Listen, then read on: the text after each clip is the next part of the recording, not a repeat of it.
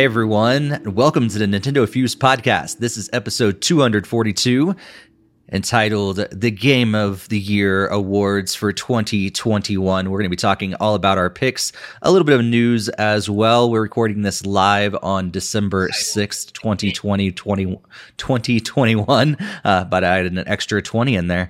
Um, jumped ahead like, I don't know, 2,000 years. Uh, but uh, yeah, 2021, December 6th. This is our last episode of 2021. Uh, after this episode, we're going to be taking a, a brief break for the holiday season, and we'll be back on January 17th of 2022.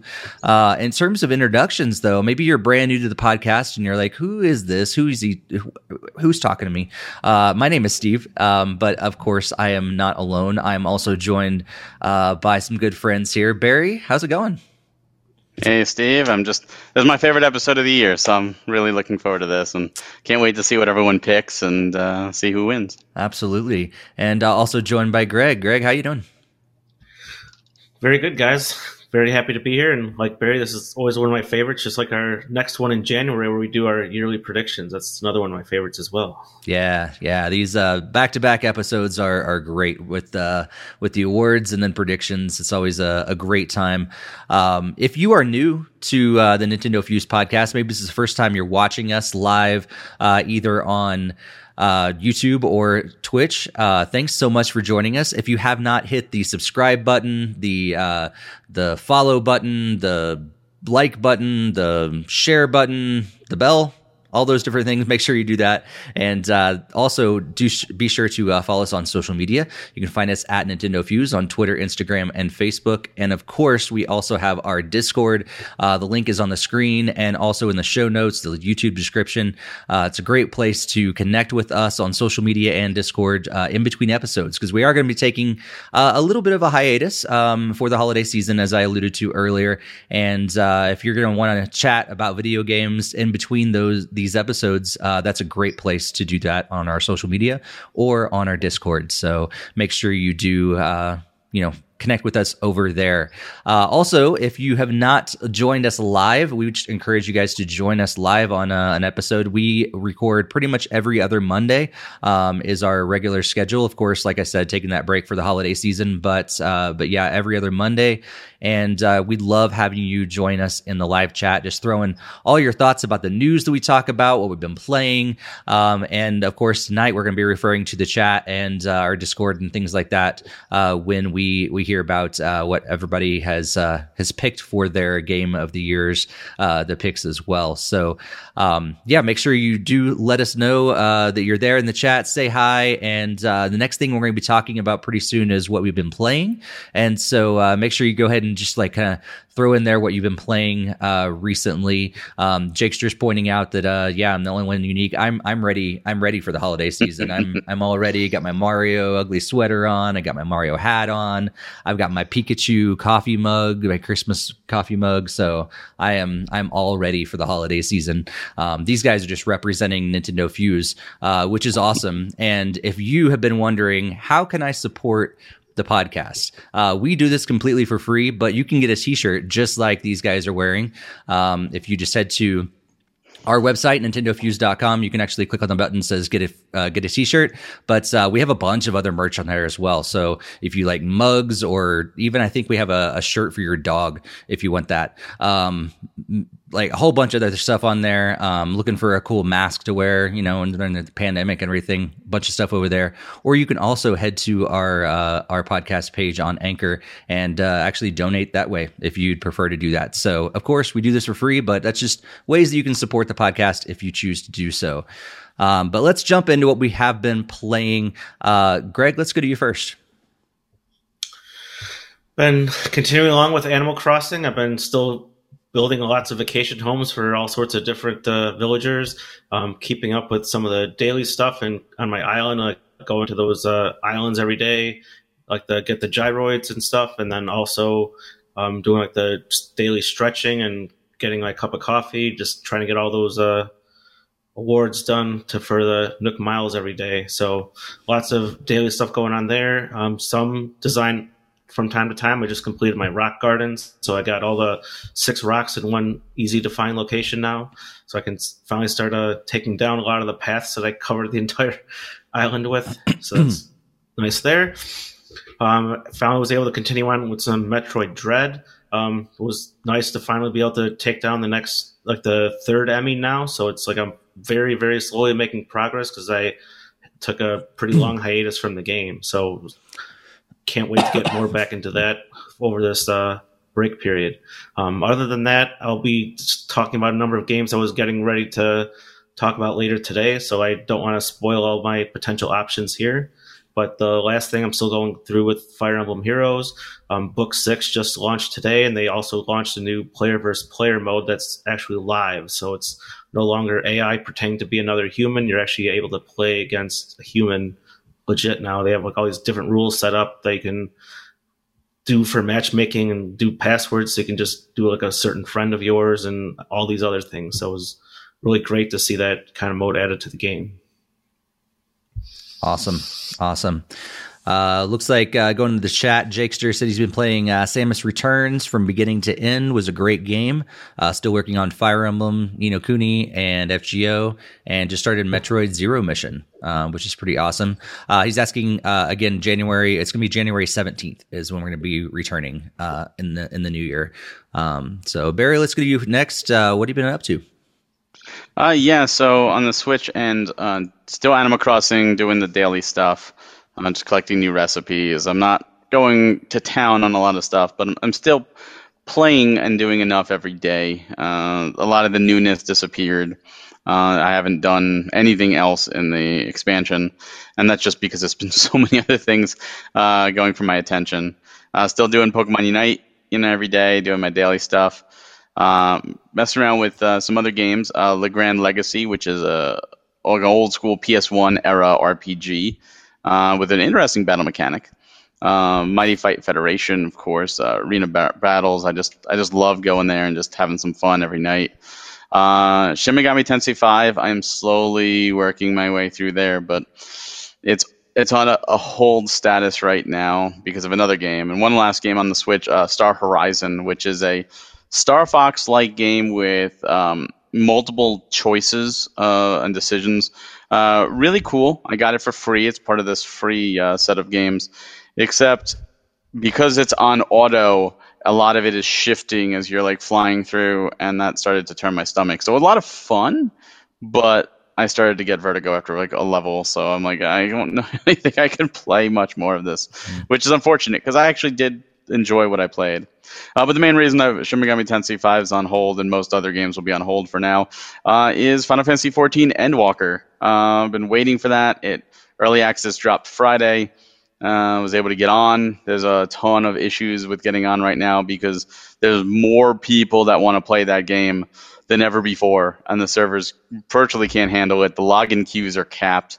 Uh, and there's a reason for it because it's just beautiful. Uh, the, the, music is gorgeous. The story thus far is amazing.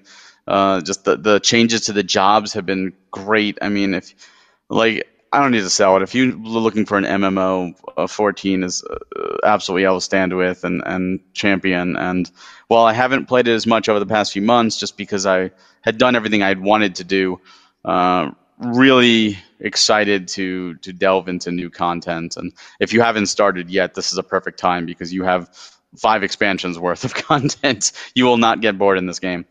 Uh, on the mobile front, I'm still doing Dragalia Lost and Mario Kart Tour though. Cool, cool. Uh, let's go back to the chat, and it looks like um, Jared says he's been playing Pokemon Go, Pikmin Bloom, Mario Kart Tour, and a bit of Tetris Effect and Mario Party and uh, Kevin is playing Trigger Witch and uh, also getting the free games as well. Uh, which games is he talking about? Um, those are the ones from it's. Uh, I'll tell you the name of. It's uh, No Gravity Games. They started on Thursday, or I think it was. No, no, maybe it was Wednesday. They I posted in our Discord. They gave a code out for a Pirates game, and then there was a free. If you had that, you had a free game Wednesday, a free game Thursday, a free oh. game for the weekend. There was a game today, and they're doing it all the way to uh, to Christmas pretty much to December 24th. And if you but the game's only free for one day. So if you miss a game, you have to buy it to get back into the chain. Mm. but uh, you know, it's it's kind of one of those things where I'm going for them because they're free, and Yeah. you know, you know, usually about ten dollar games, so I think it's like 18 games free, so it's 180 dollars. Uh, I figure why not give it a shot and see Mhm. what happens. Yeah. Yeah. Is that the same company that did it last year or two years ago? The same. I don't know, deal? but I remember there was something else happening. something like that. Yeah. That's cool. That's cool. Um, let's see. Uh, I've been playing lots of different stuff, but the the two games that I uh, have been playing mostly have been uh, Rocket League and Rocket League Sideswipe because they actually did. Uh, Psyonix launched a new um, a new mobile version of Rocket League. It's not the full game, but it's like a it's like a 2D like uh, sides almost side scrolling like um, game. And uh, yeah, it's been actually really fun. Uh, controls are kind of crazy but uh but it kind of adds to the chaos of it and everything. So yeah it's not this like third person view of your car and driving around and and uh playing car soccer like that. It's actually um yeah it's like side to side and you're you're like just it's a sideways view on it. And uh yeah if you haven't checked it out it's it's worth checking out for sure. It's not going to be for everybody but uh i think they actually executed it pretty well um which is which is really cool. So uh yeah that's what I've been playing, like at least mostly what I've been playing. Some other things as well, but uh, that's the that's what I've been spending most of my time with uh, recently. So um, let's uh, let's before we jump into any of uh, the news and uh, the game of the year uh, awards and all that stuff, uh, we have we have a contest uh, winner to announce. So Barry, uh, tell us what we are giving away again, just to remind everybody, and uh, and then also let's announce our winner. Absolutely. So last podcast we announced a uh, giveaway uh, for a signed copy of the unofficial Amiibo handbook, and this was done by Paul Murphy, who does uh, Switch Player Magazine.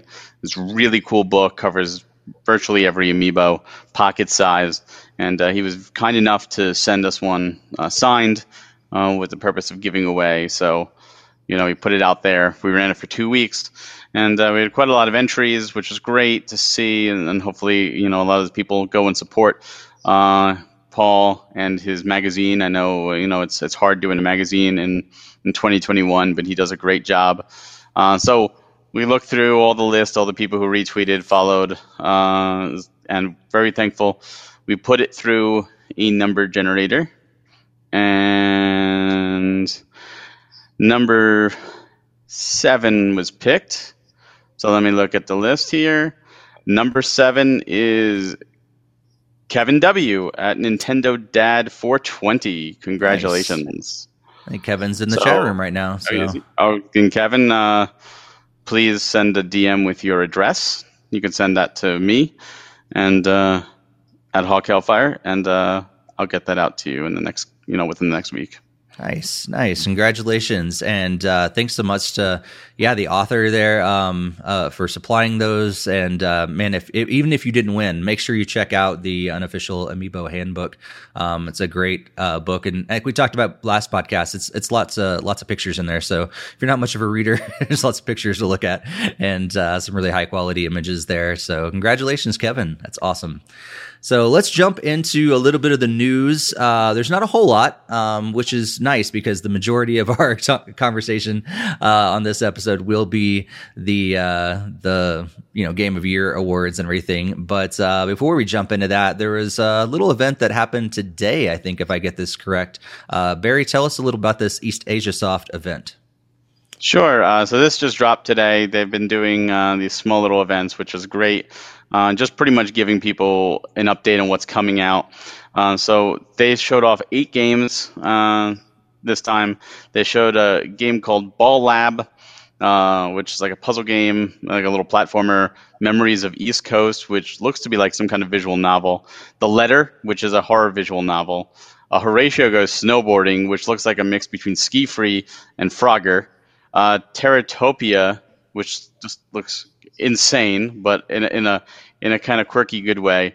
Uh, Empire of Angels 4, which they this was the announcement for the PS5 version. It's a it's a turn-based uh, strategy role-playing game like Fire Emblem, but that is already available for Switch. Uh, Zero Degrees was also shown off announcing the PS5 version. Uh, that is already also available on the Switch. and then finally Breakneck City coming uh, in January, which is like this 2D beat 'em up with like 3D 8-bit aesthetics. Uh, really, really interesting look to it. Uh, so I, some of these games we've seen before in East Asia Soft uh, announcements, but this was just what they have announcement for the rest of December and one game in January. So they do have a stacked uh, list of games coming out, considering it's only really one month. Uh, so eight games coming out from different developers. Is uh, did you guys get to check this out, or does any of these games speak to you? Greg, I'll let you go first. Um, I didn't get a chance to watch it. I've just been really busy with a lot of stuff going on with the house, and as you might have noticed, I have a quite different background. So it's like I've been doing stuff around the house and haven't really been staying up to date on like the different things. Um, some of these games, you look ones I would check out, you'll see like in my list later that there's some East Asia soft games that I've really enjoyed that I'll be talking about later. So definitely we'll be reviewing some of these and quite possibly picking some of them up. Cool. Cool. Yeah, I uh, I actually didn't get a chance to to check it out either. I was getting everything ready for the uh, the podcast tonight, so uh, didn't get a chance to watch it. But uh, but yeah, I think it's it's cool. And like you said, some of these some of these we know knew about already. Some of them are coming out. Like the Horatio goes snowboard, snowboarding. I think I mentioned on a previous podcast is one of the ones I'm really excited about. Um, kind of brings back that that SkiFree kind of uh, idea, and uh, and so yeah, I'll be I'll, I'll let Greg. I'll be checking it out a lot later. Um, but uh, but yeah, it's exciting to to see that there are some some games uh, that we've talked about previously that are going to be coming out soon, and uh, yeah, I look forward to to checking it out more. But yeah, I didn't get a chance to to actually uh, watch it just yet. God, five minutes, guys. Five I minutes. know, all I takes. yeah, for me, uh, Horatio Goes Snowboarding is really cool. Um, I'm not a big horror fan, but I really like horror visual novels. I don't know why. Like, there's just something about that uh, that suspense. It's almost like a Stephen King book. You know, I don't want to see a slasher film, but I, I like the suspense aspect. So uh, for me, the letter is definitely something that's on my radar of something that I'll probably wind up giving a chance to. Uh, and and definitely, you know, Empires of Angels four. I know there was a big, um, big push to get that over into uh, English.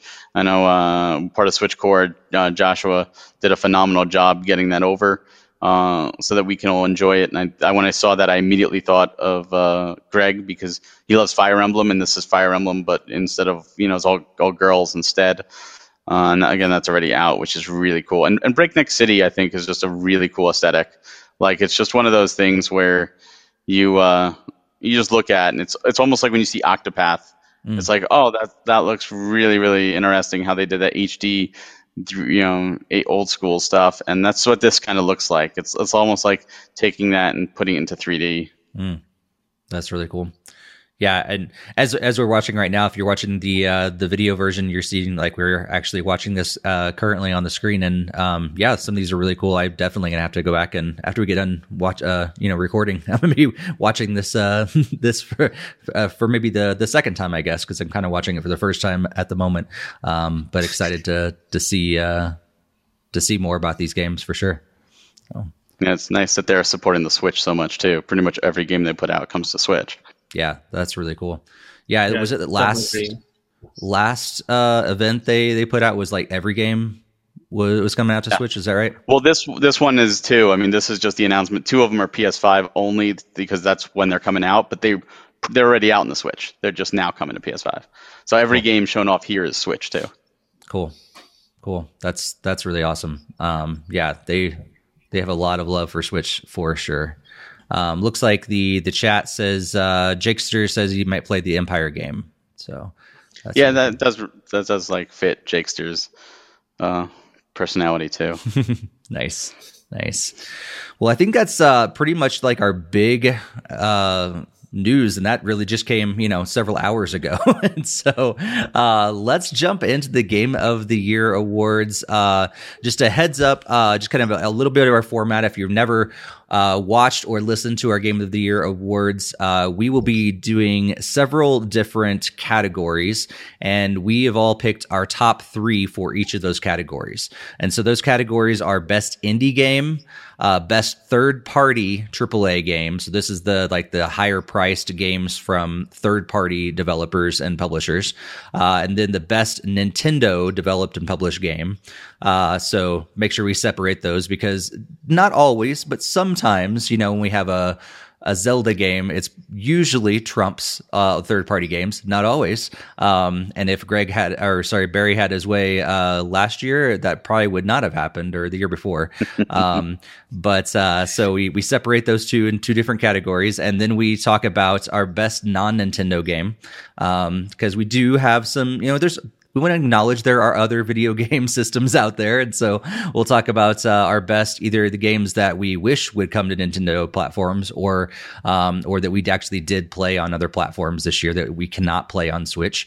And then uh, we have a little fun with our worst games of the year that uh, those are, those are always a, a, blast to talk about. And then we finally get to our game of the year um, at the very end, the best Switch game uh, overall. So that takes into account um, AAA games, indie games, Nintendo uh, develop and publish games. All together, we uh, we give our top three for those, and some also some honorable mentions along the way. So if you've not done so yet, be sure to uh, to jot, jot your your thoughts about your uh, picks in the the chat, and we would love we will uh, you know interact with those throughout the time. Um, after we're done, um, maybe if Greg or Barry might want to look over to our Discord, um, we can kind of any anything we didn't grab from mm-hmm. the the chat room, we can mention at the very end uh, from our Discord as well after we've went through all of our picks um, as well. So, uh, Masked Gregor in there is uh, is talking about uh,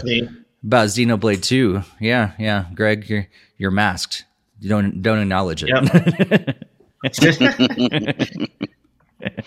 uh, well, uh, before we jump into the actual games, I'll, I'll give people in the in the chat room and our Discord and everything still some time to uh, put their own list together. Uh, I thought it'd be fun just to start off the our conversation tonight, just talking about uh, kind of a year in review. Like how, what was your thoughts about video games this year in 2021? Um, by itself, and then of course compared to maybe previous years.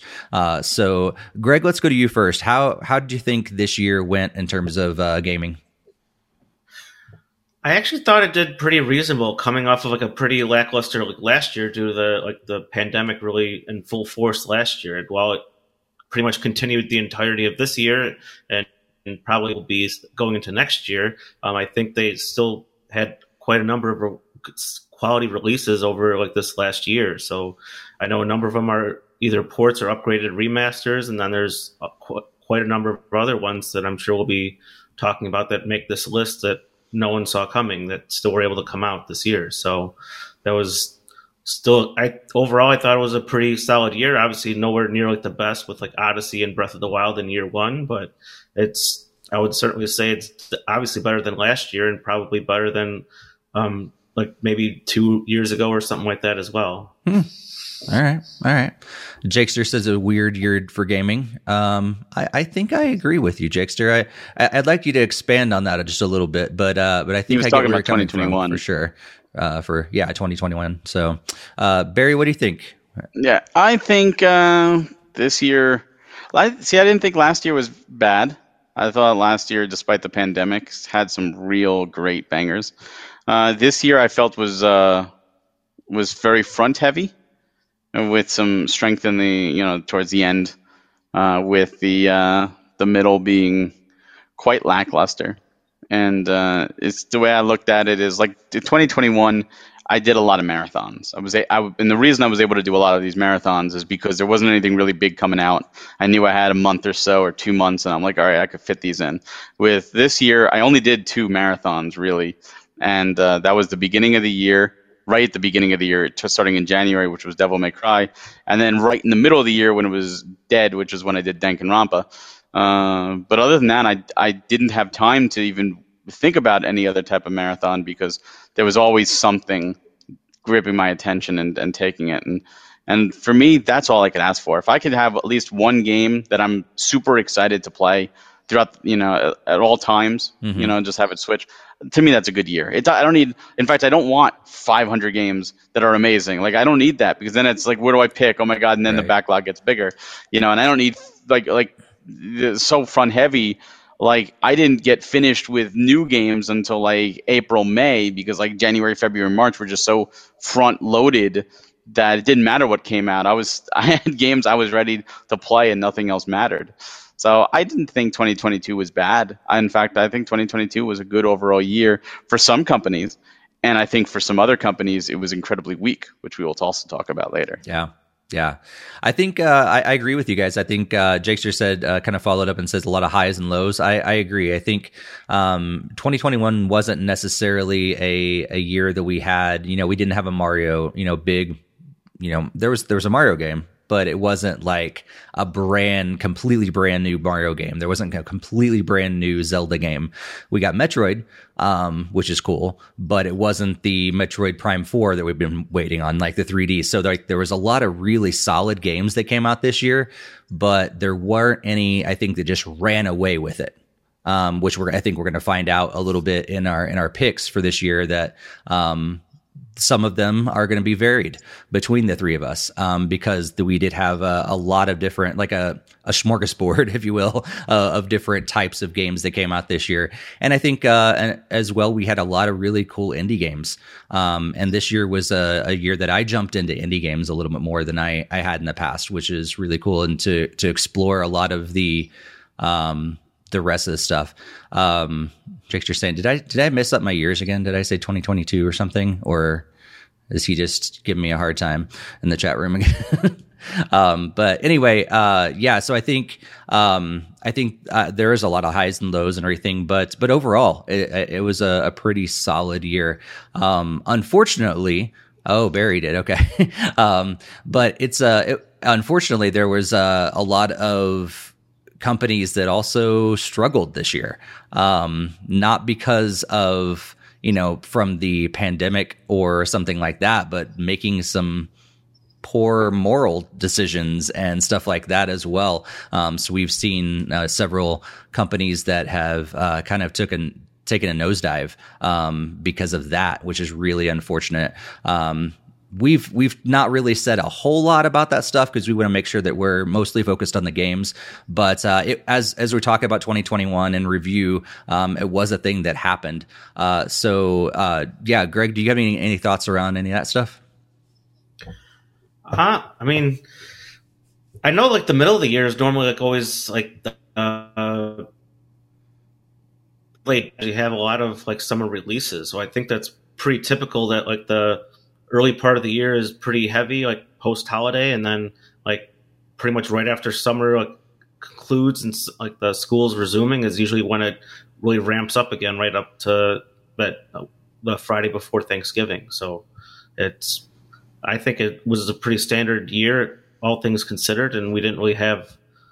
I mean, obviously there was like the some normal summer drought, but that, that allowed other things to be played. I mean, I was catching up a lot of games throughout the year, able to finish Mario Odyssey, some of the other ones that have been around forever that I never finished. So yeah, yeah, yeah. Barry, any any thoughts toward uh, the other unfortunate things that have happened this year in the world of gaming?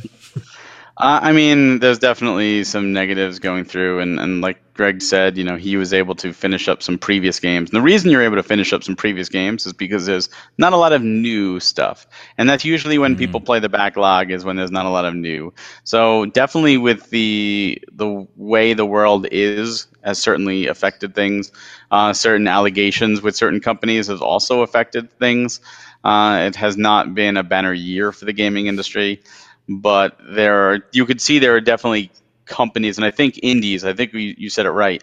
I think indies have strived during this period. I think we're getting some really great creative indies uh, that are coming out there. But I think in terms of the bigger studios, we are seeing some negatives. I think we're seeing a lot. Like it almost feels like 2021 didn't have the pandemic feel because most of that stuff was already in development you know, so they were either able to finish it up at home or do the final touches. Uh, but going into 2022, you know, a lot of that stuff wasn't. And you look at some of the releases, like Grand Theft Auto released this year, and it was a mess. And those are old PS2, Xbox games. Like, what the heck? This is bad. And you know, you look at Nintendo. Honestly, uh, I think this was one of the worst years for Nintendo, and I'll come out saying it. The majority of their games were ports or enhanced ports. You know, their Zelda was a port. Their Mario was an enhanced port. You know, you had some new stuff. A Pokemon, I mean, a new Pokemon Snap, which is new, but Pokemon is a remake of an older Pokemon.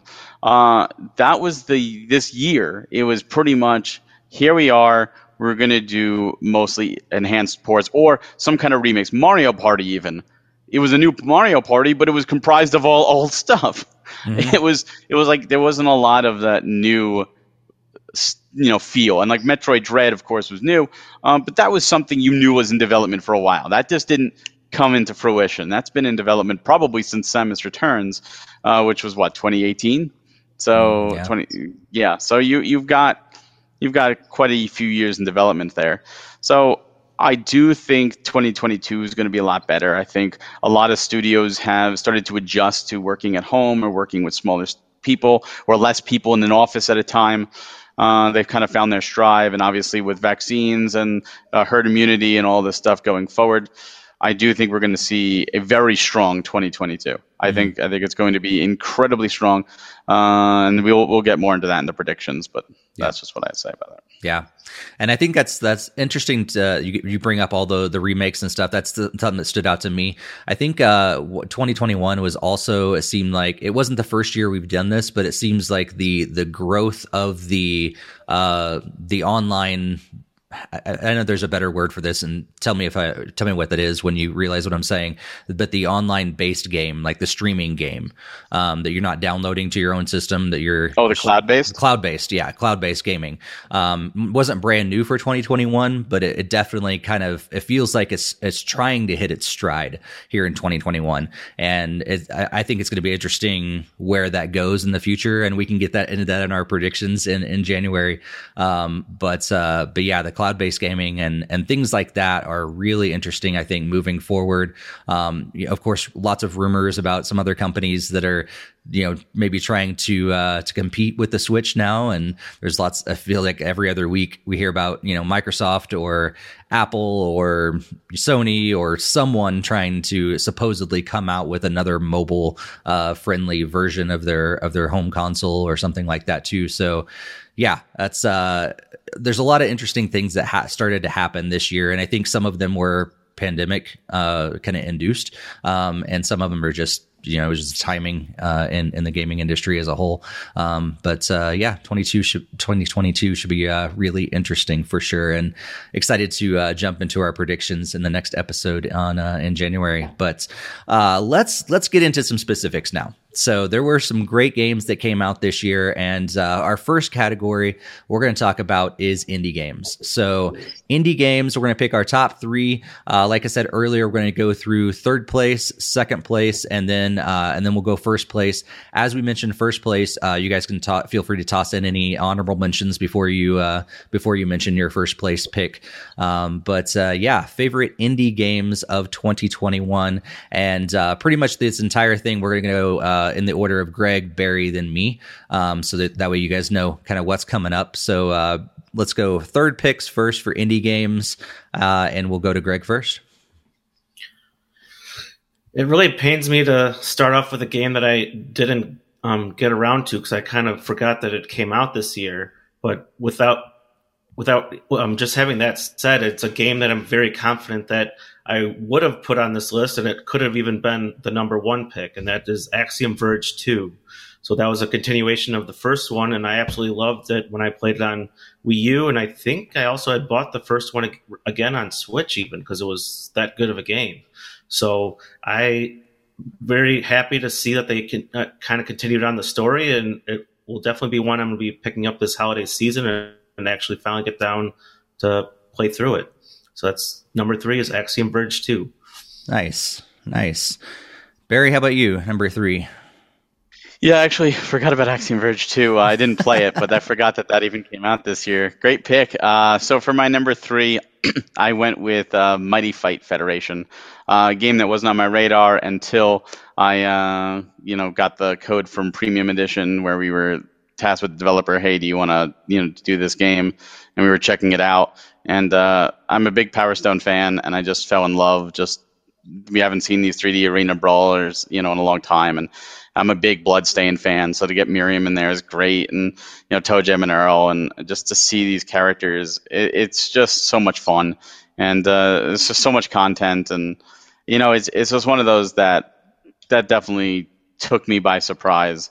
And uh, especially after speaking with the developers themselves, they're just great people, industry veterans, and you know, I, just keep playing this game. You know, just like it come back to it, just like I'm just gonna do a couple free for all crazy rounds, and I just I always loved that as a kid doing Power Stone too with the four players. So I'm like I was gonna do that, and now I can again on the Switch. So that's my pick.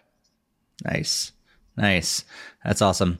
Uh, for me, uh, I one of the things that I love about indie games, uh, and I think I kind of alluded to this earlier, is that there's so many different types of, of indie games out there, and uh, and so my my third place pick is a game called In My Shadow. Um, it's a puzzle platformer that is incredibly heartwarming and uh, you dig in in the mind of a young woman who uh, is looking for into her like childhood and trying to figure out answers from her childhood and her past. And as you as, as the memories come to life, they come uh, come to life like on as shadows, like on her wall. And you have like over fifty puzzles uh, to go through as you're digging into this uh, really interesting kind of puzzle gameplay that has this um, huge, rich story um, behind it. So um, I love that indie games are able to like go in directions that that other games maybe they're scared of or they just don't, you know, whatever the reasons are. But uh, indie games are able to go into stuff like this, and I love that. So uh, in my shadow was number three for me. Cool. So. moving Greg, about, my yeah number, number two. Oh, I was just going to transition myself into number two. Go for it.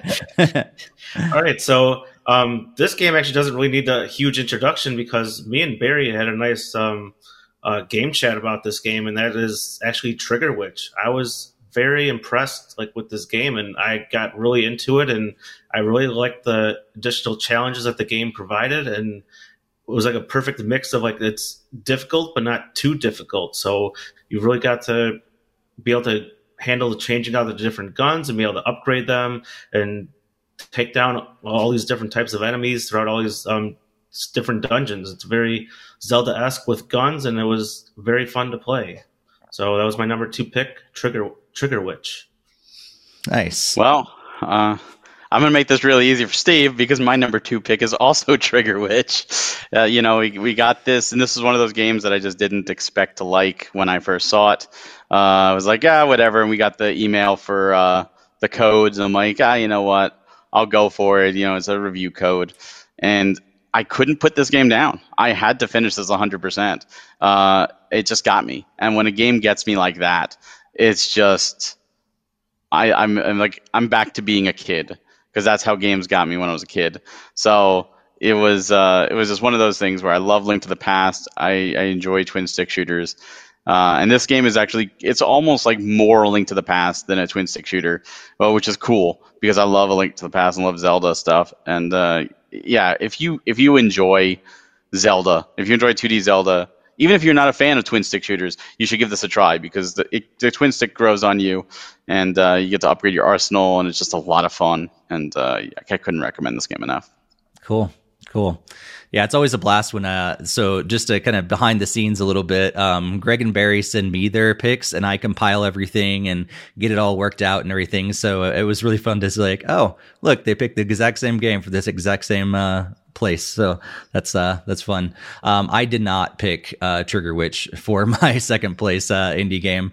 Um, I still do. Had the chance to review it. I, that that is true. I do. Uh, I, am looking forward to playing it at some point. point, and every time you guys talk about it, I, I go, "Yep, I really need to play that game uh, for sure. But uh, but my get my number two pick is actually very similar to my number three pick. It's another game that uh, kind of just takes a different uh, approach. And I love that indie games are able to do that. And uh, so my number two pick is a game called Road 96.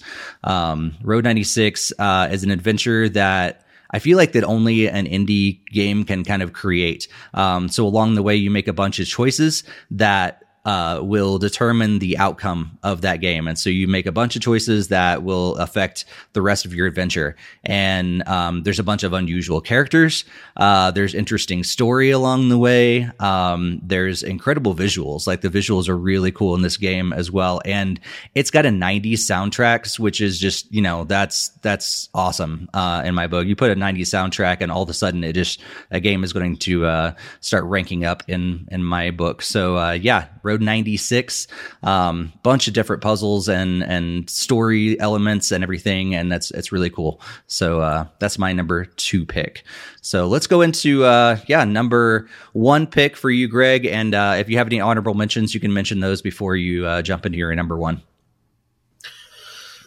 Yeah, I couldn't really think of too many honorable mentions, but I did get one right as we were just talking. So, like, I guess my main one right there would be the Mini and Mitchy, another game that me and Barry had covered. That was another Zelda-like game, but it was more of like a co-op one. We got to control two characters, and I thought that was a very interesting take, and that was also a very good experience. But it wasn't enough to make the list. So I think Barry will be very happy with my number one pick. I actually didn't get a chance to start playing it until last night, and it really pains me to say that. I should have been playing this all year long, and that's been Cathedral. So that was a really cool game that kind of reminded me a lot of Shovel Knight, and I picked it up right when it came out, and then it just kind of sat on my system for last like 12 months or, or not 12, but 10 months or something like that. And then I finally got a chance to sit down and play it, and man, I had so much fun. I can't wait to jump right back into it. You're exploring this big uh, castle-like thing, finding power-ups, upgrading your gear and everything, and then you're finding more treasure and just repeat. It's an awesome Metroidvania game that is kind of like Shovel Knight, but in some ways it's different. So that was my number one pick. Nice. Greg, I am so happy to hear that. We're on the same wavelength because my number one pick is also Cathedral. Uh, this game, you know, again, it, it, got on my radar because of premium and we started playing it. I fell in love with it. I declared it as my favorite game that we've signed thus far when, when I did start playing it. And when I played it for, you know, just to go through it for release of Series 3, I put like 40 hours into this, 100%ing it. I absolutely, again, it was that same feeling where I just wanted to wake up and I just wanted to play more of this game because it's just that good. And, uh, you know, when getting to talk to the developers, this game was made after their work hours. This was just their passion project they made at home. Uh, and to make it so good, it's so good, it's so professional. Uh, it is just a, a, truly delightful game. If you like Castlevania, if you like Shovel Knight, if you like Zelda, if you like Metroid, uh, you're doing yourself a disservice if you're not playing this game. It is just honestly that good of a game. Nice, nice. Well, um, Unfortunately, I didn't pick Cathedral uh, as, as, my uh, number on, one indie pick. Here. However, it is on my honorable mentions list because it uh, it is a great game uh, for sure.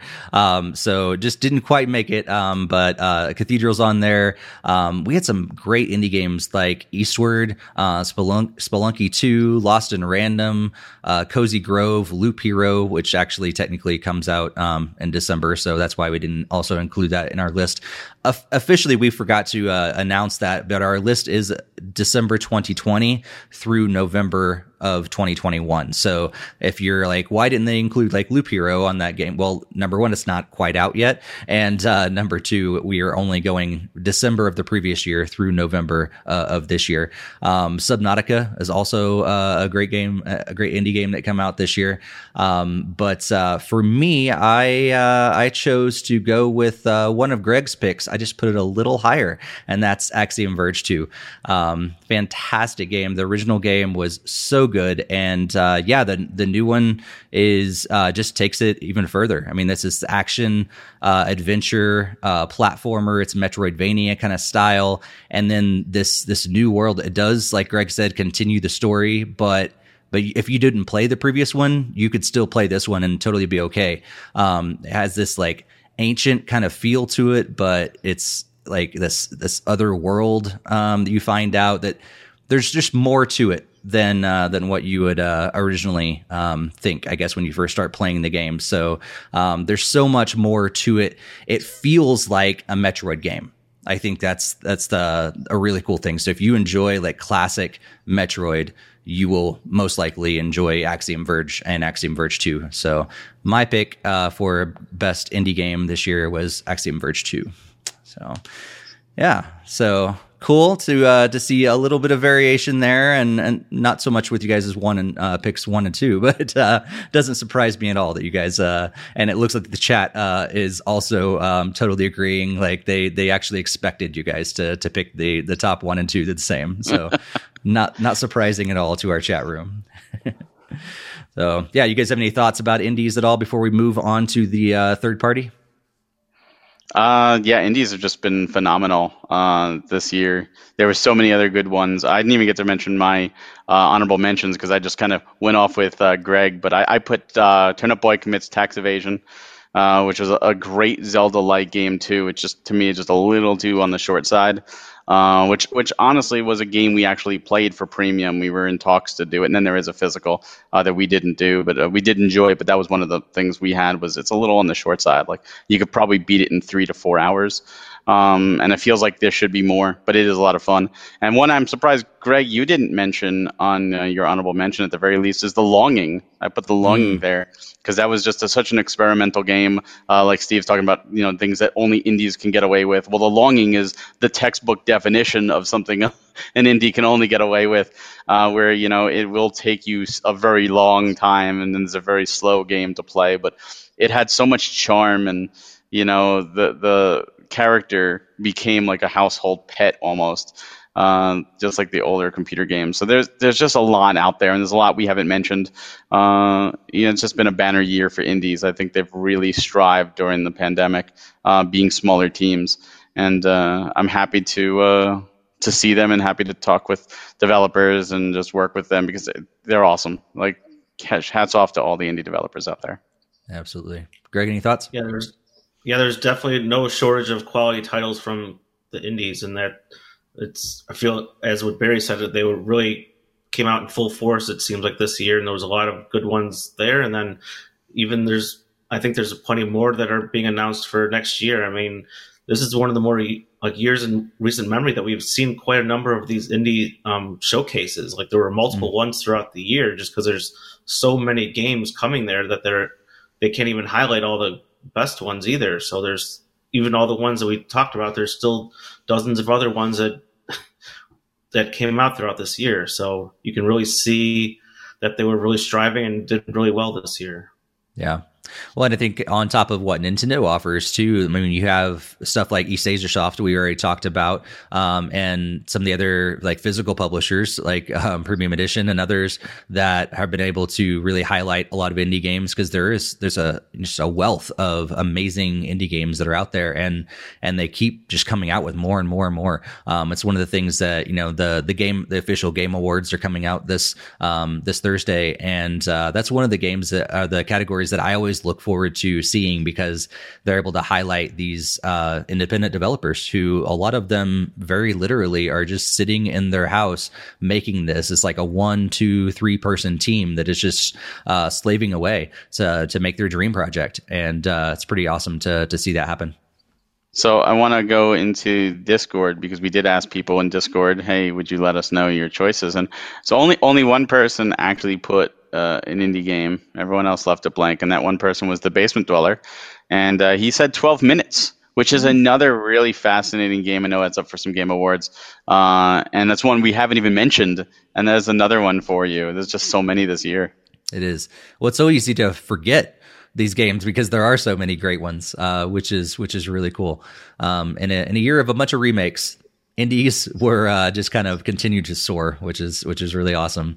Well, let's move into our next category, and that's third party AAA games. So uh, these are not the independent games; these are the uh, the games that are made by you know Capcom and Ubisoft and Square Enix and those kind of companies that are third party companies that are making these top you know quote unquote top tier games. Um, these are the ones pretty much they're going to be costing uh, you know 50 60 bucks uh, to to play these games. Um, not the uh, you know the four or five dollar ten dollar fifteen dollar games. Um, these are the the big blockbusters if you will. So made from third parties not nintendo uh, developed and published. These are third parties. And so uh, let's go to greg of course for your first uh, pick of third place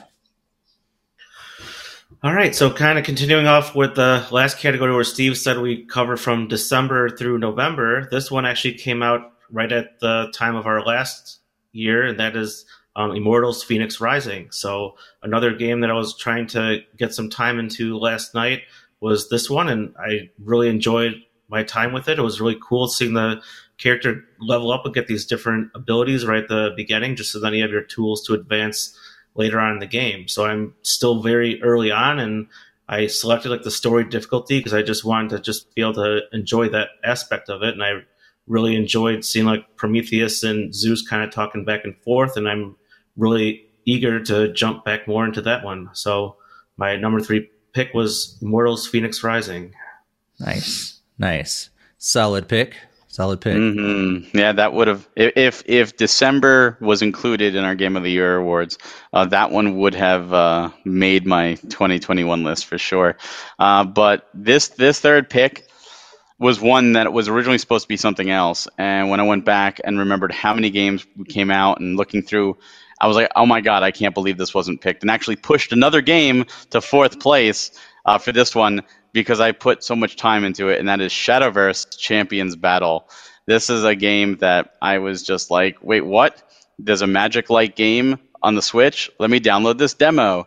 And I did, and I fell in love, and I was like, what the heck? Uh, so I got the game and I put over a hundred hours into this, just collecting cards, you know, building decks, going through the story. There's just so much to this game.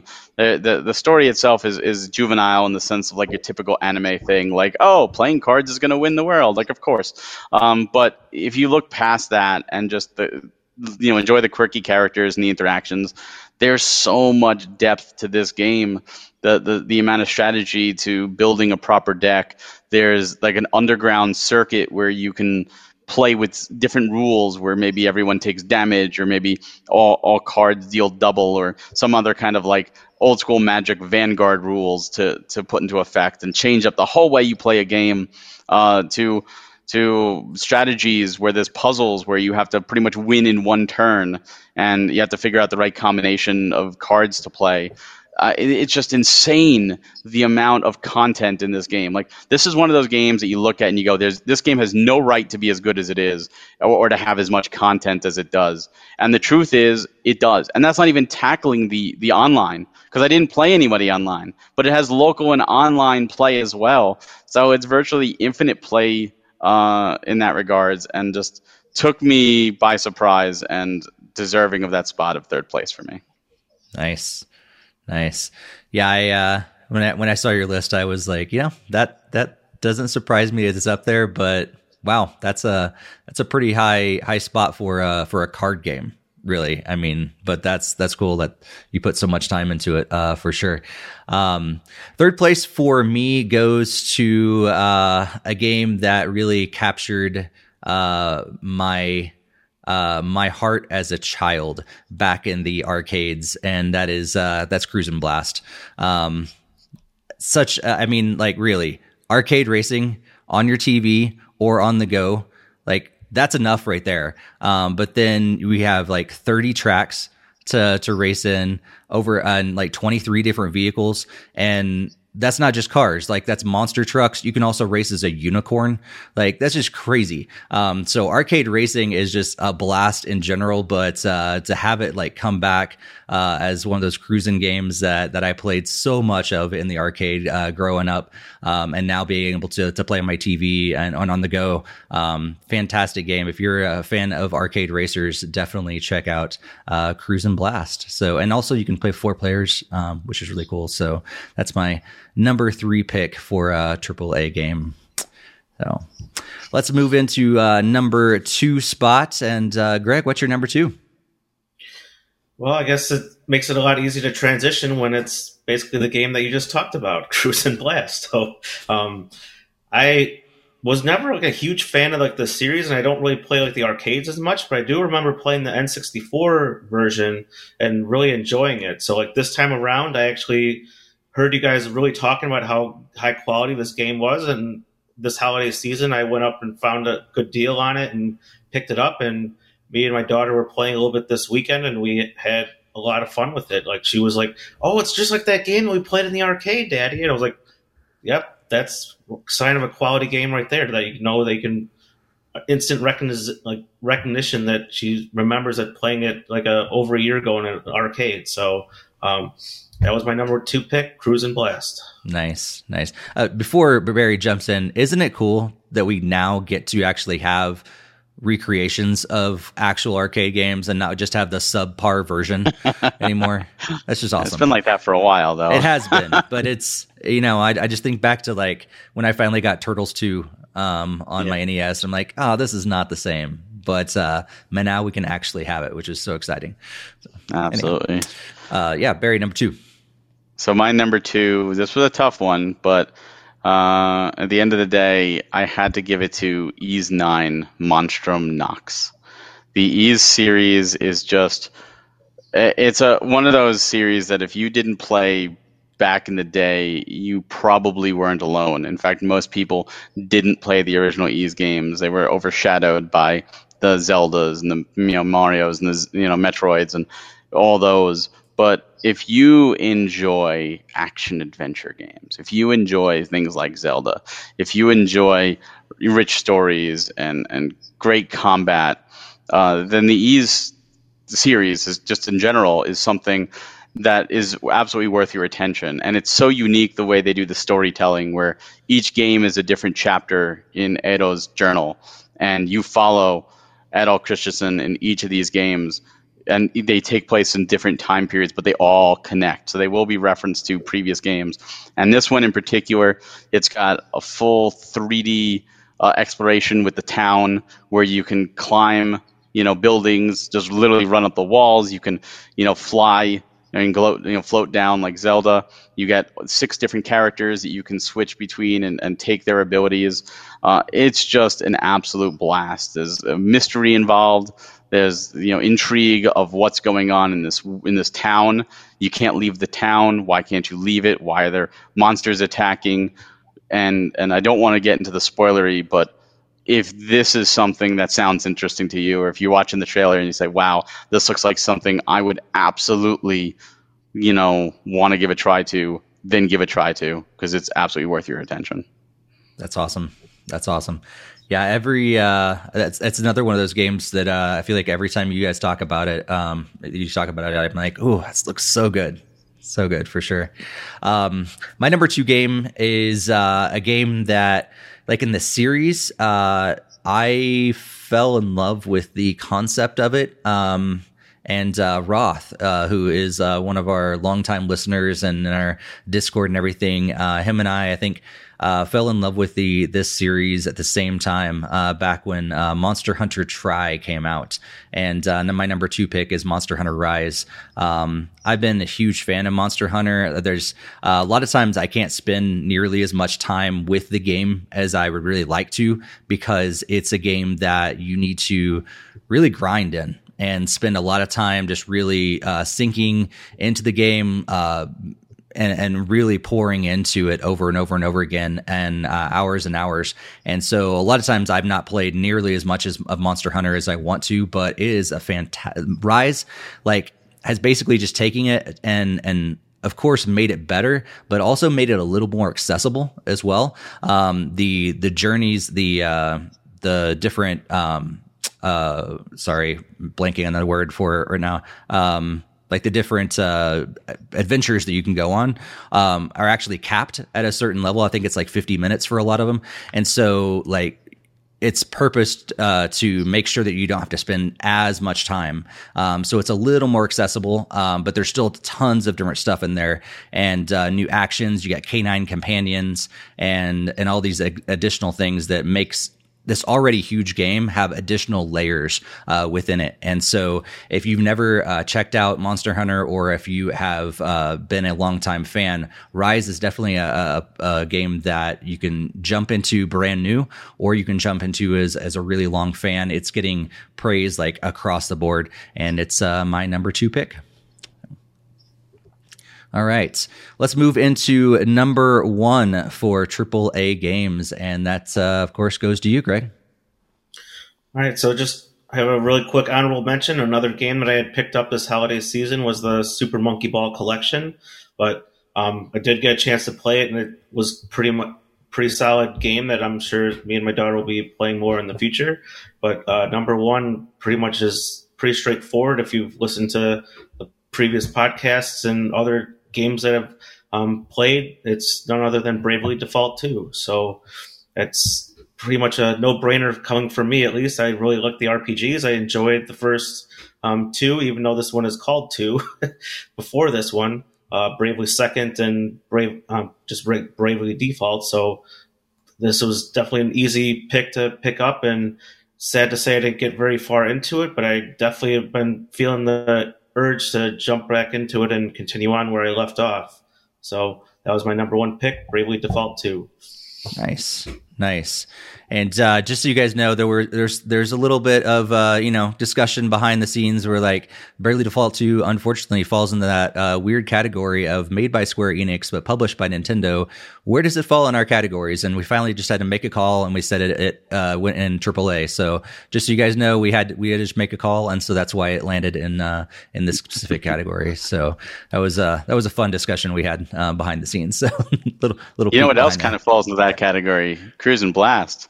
Oh, Nintendo it does. does own that true. IP. That's a good point. if you look on the title screen, the top left does say Nintendo. That's a good point. It is, uh, yeah, it's not listed as published by Nintendo, but but no. yeah, what you said is, is correct. So, Nintendo does own it. Yeah. All right. So for me, this was this was a banner year for AAA uh, for third party.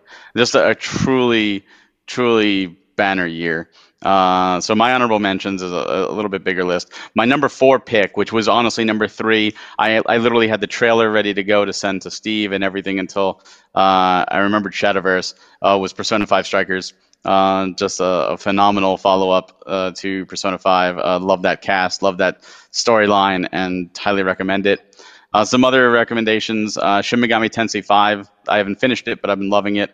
Immortal Fenyx Rising, as I said, that would have been on my Game of the Year uh, lists for 2021, but uh, just I just felt it was overshadowed with what came this year. Uh, Neo: The World Ends with You, phenomenal follow up to the first game, way better than the first one, and just a, a an awesome game. Uh, the Voice of Cards, Isle of Dragon Roars, the only digital game that I actually willingly purchased because there is no physical. Uh, just had a blast with it. Uh, many, many mentioned Super Monkey Ball, Banana Mania is there. Monster Hunter Stories 2. I did not like Rise. I loved Stories 2. And uh, World's End Club was a light-hearted uh, romp uh, in the Danganronpa Zero Escape style. And Bravely Default 2 was also uh, there as my honorable mention, which which wasn't originally in that list, but I had to add it there when mm. we hmm. decided on something. Uh, so my number one pick for third-party AAA Switch game for 2021 is The Legend of Heroes Trails of Cold Steel 4. This series, like Ys, is another one of those series that you should be playing. And I stand firmly when I say Falcom is the best damn video game developer that nobody is playing because they make extraordinary games. And the world building that they have accomplished is unreal. This is Avengers Endgame for JRPGs. This is an incredible feat, years upon years in the making, that just it plays out perfectly. And it's it's so hard to stick a landing. And we've seen it before. We've seen games like mass effect where they failed the landing and and, and movies where the trilogy they they fail the landing spider-man godfather stuff like that. This is one that just nails nails the landing, you're looking at a well over 100 hours. You're looking at tons of quests. You're looking at culmination of characters from the PSP to the Vita to the Switch, PS4, all of that. And this is, uh, it's just a masterpiece. if I had to describe it with one word, masterpiece and well worth your time. Nice, nice. Well, uh, as far as I go for uh, my number one pick, uh, actually, before I jump into that, um, love what you guys have, have mentioned already. Um, honorable mentions that I would just add to that list would be, uh, I think Shin Megami Tensei 5. Um, someone mentioned that as well. Um, yeah. Hot Wheels Unleashed was really good as well. Um, really kind of came out of nowhere. I didn't really think that would be that good of uh, an arcade racer, but really great as well. Um, another remake, but uh, Tony Hawk Pro Skater uh, one, and two um, coming to Switch was just like a surprise. Didn't think that uh, remakes like that would actually come, and it's really cool that it did. And uh, I really enjoyed Knockout City. Um, it's one of those free to play games. that's weird, uh, but I think it kind of falls in a, a kind of a AAA kind of um, style of game. Um, but Knockout City is really fun as well. Um, but uh, but yeah, my my number one pick uh is uh is a game that's been mentioned before. Who was it by? Uh, it was by Greg because it's Immortals Fenyx Rising. Um, so yeah, uh, I really, of course, like all, so many people loved Breath of the Wild, and this is pretty much just uh, Breath of the Wild put in a mythological, uh, um, kind of world and adventure. Um, so it's not, not as good as Breath of the Wild, um, but it's still incredibly strong. And uh, in fact, if you basically just picture a 3D Zelda game in more of a myth- mythological world, that's kind of what you get um, in uh, in Immortals: Fenyx Rising, and uh, you'd understand why this game would be so good. So if you're into that kind of uh, adventure sort of stuff, if the mytho- mythology kind of stuff uh, intrigues you, um, yeah, I just I just love this game, and I love the fact that you can climb stuff because Breath of the Wild kind of ruined me on that. Like every game I played after that, I want to climb walls, and Immortals lets you actually climb the walls, which is great. So, um, Mortals Fenyx Rising gets the top nod for me for uh, AAA games uh, for for this year. And it, as we've said before, it came out the tail end of 2020, so uh, it stood with uh, by past like all these other games uh, in my book, but like as we've said before, um, all these other games that we've mentioned today are all fantastic for sure. Um, any thoughts about uh, AAA's as a whole before we move on to our next one? And were there any picks in our Discord that we may make sure that we uh, yes that we, uh, uh, acknowledge? So in Discord we had several picks. Uh, we had uh, Jakester said Monster Hunter Stories two. All right, there we go. Dave said Shin Megami Tensei five. Uh, and Basement Dweller said, "No more Heroes 3. Nice, nice. I uh, I wondered. Uh, I was actually surprised that uh, No More Heroes three uh, didn't arrive on any of our list. Um, but uh, but it definitely was one of the most anticipated games uh, for sure. Yeah. Um, Greg, any thoughts about AAA before we move on to top Nintendo games? Certainly seems like they had much better showing this year because I know in some previous years I had kind of trouble like filling out the list. So like this year was seems like it was much easier to actually put a bunch of games I actually really wanted to play, and it kind of stinks that there's probably some that I forgot to even add in the honorable mentions because I didn't even get like I was kind of rushing through my list last night. So um, I thought it was a very strong year, and I really hope to see more support from these third party publishers. Yeah, agreed. Agreed. Barry, any last thoughts? I, I thought it was an incredibly strong year for third parties. Uh, you know, AAA and and slightly smaller. Uh, just a lot of you know continuations of series, uh, long-awaited titles, and just some some really experimental and, and like I said, some remakes. It still fell into the remake thing. Uh, you know, Monkey Ball. You mentioned Tony Hawk, uh, so the remakes were still there, but it was just I think a real banner year for for for uh, third party. It's true. It's true. Well, let's jump into our Nintendo category, and these are games that were uh, developed and published by Nintendo themselves, AAA games. Um, historically, not to give anything away, but historically, these are the Mario's and the Zeldas and those kind of games are typically the ones that kind of dominate this kind of a category. So just kind of give you a, a frame, you know, a, a, a frame of thinking as we jump into this category, what to expect. Um, so third place, Greg of the uh, top Nintendo games. What's your third place? Kind of more of a surprise and finally a return to form for a series that I really enjoyed playing, um, especially most recently with my daughter. It's Mario Party Superstars.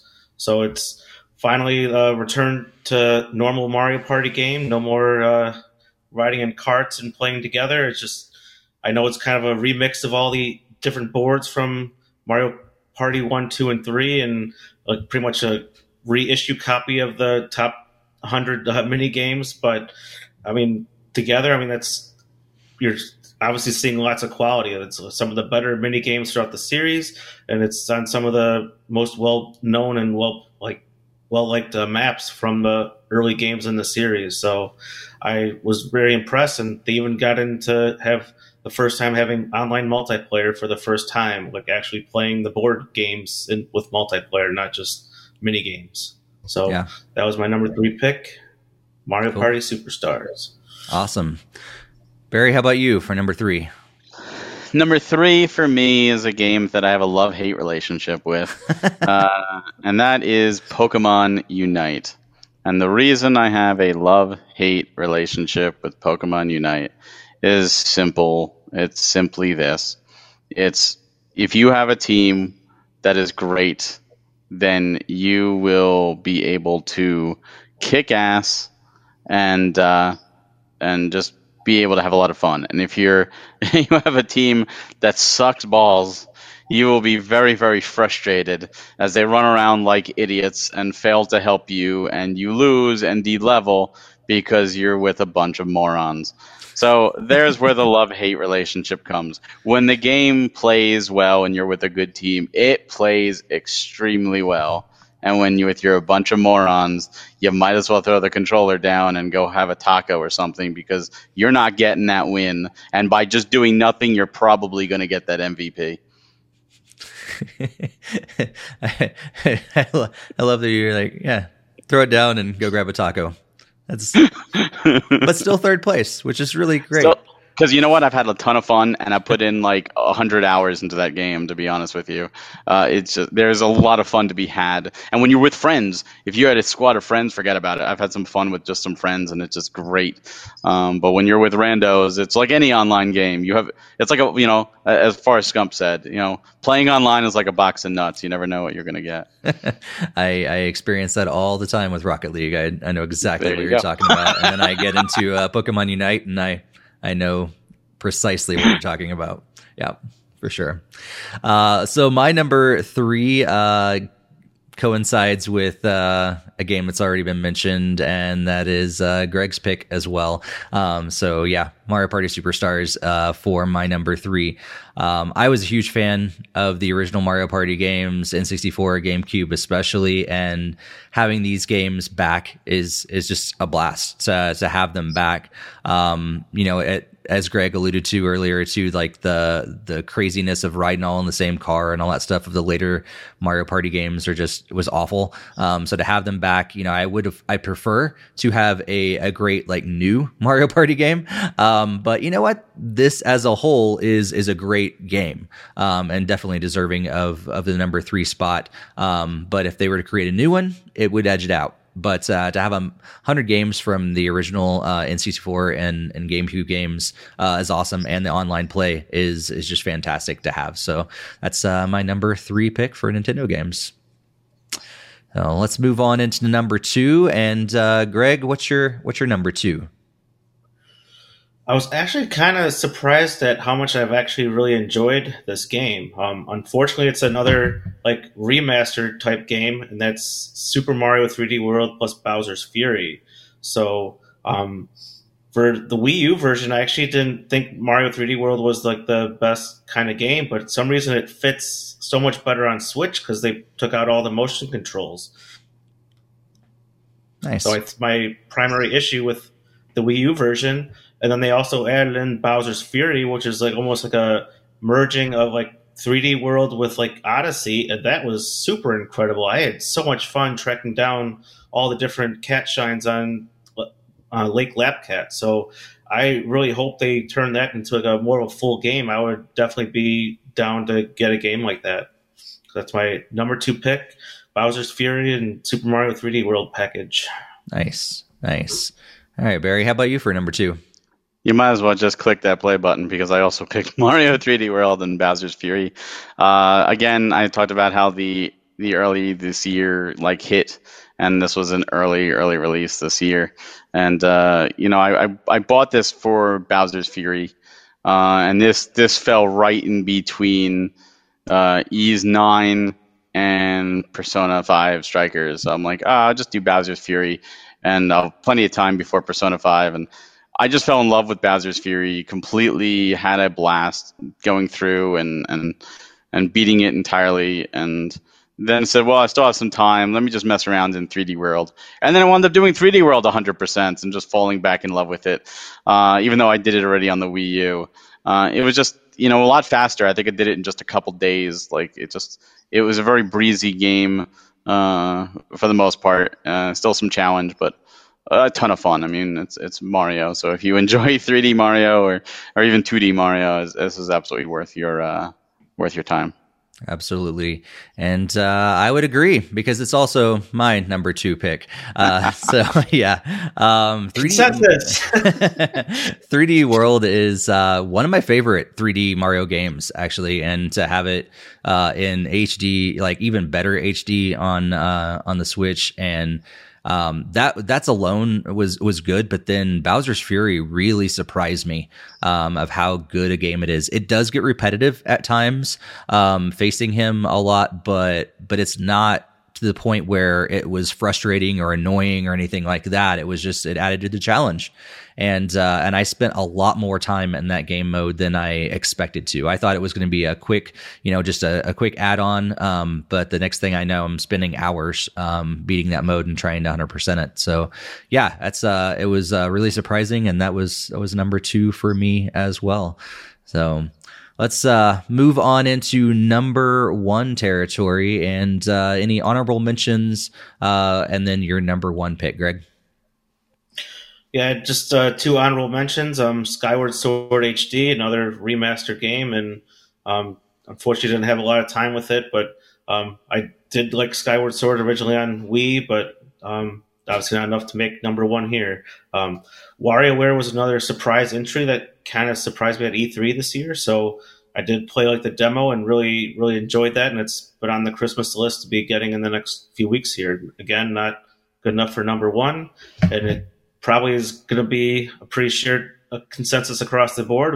Metroid Dread. So um, this is this is obviously the game of the um, year for Nintendo. This is like their biggest headliner for all their games that they released, and I have so much fun playing it. I can't wait to continue on tr- tracking down the rest of the EMMIs and upgrading Samus to be super powerful, like she always has to be at the end of the game. So Number one, Metroid Dread.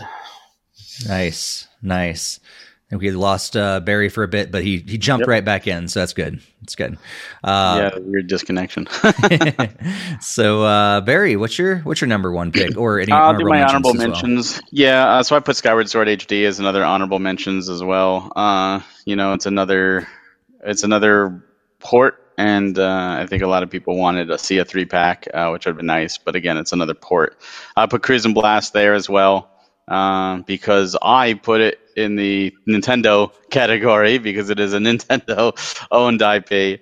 Uh, Metro, um, I put in Mario Party Superstars as well, which I enjoyed, but for me there was a lack of unlockables. Like if you're playing solo. Um, it gets boring fast, but having those unlockables really help. Like Super Mario Party had like the mini game solo uh, mode where there was different challenges and they tasked you with things. I found that a lot more fun, and I actually enjoyed Super more than this one, uh, just because of that. I felt there was more to do, uh, and I put WarioWare Get It Together as an honorable mention. Uh, again, super short, uh, unlocked everything in like no time flat. Uh, I was done with it in a day, and I didn't even put that much time into it. I think maybe like two and a half hours.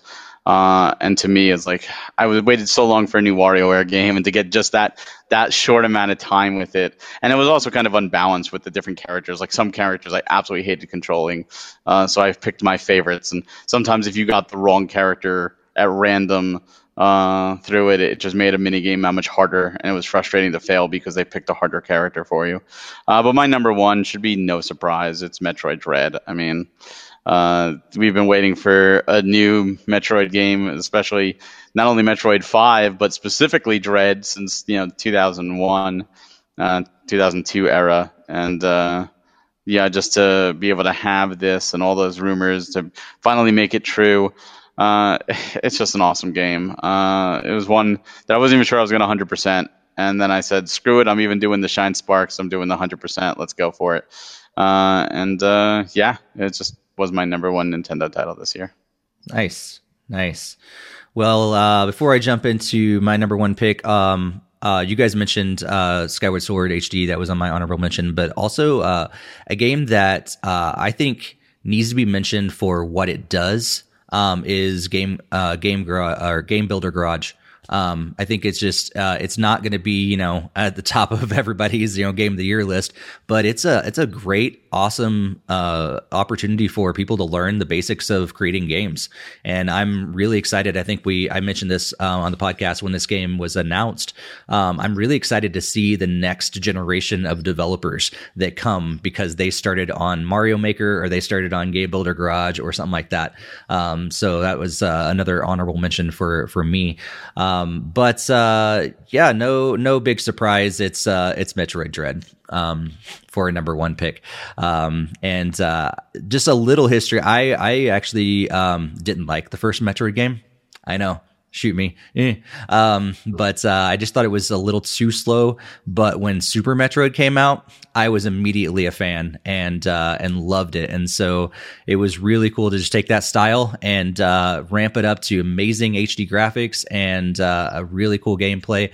There are some things that I don't like about it that I've mentioned before on the podcast, uh, the pairing and things like that that get a little bit annoying, but it's not to the point where you have to do it all the time. Um, like Barry said as well, there's some there's some aspects of the game that are kind of frustrating, but it's not it's not to the point where it would make me hate playing the game.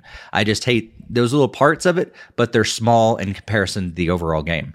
Um, so yeah, it's enough where Metroid Dread really surprised me. I wasn't sure how it would be. I know there was a lot of anticipation behind it, um, but it actually did uh, fulfill uh, a lot of those expectations and uh, came through as the number one Nintendo game for me.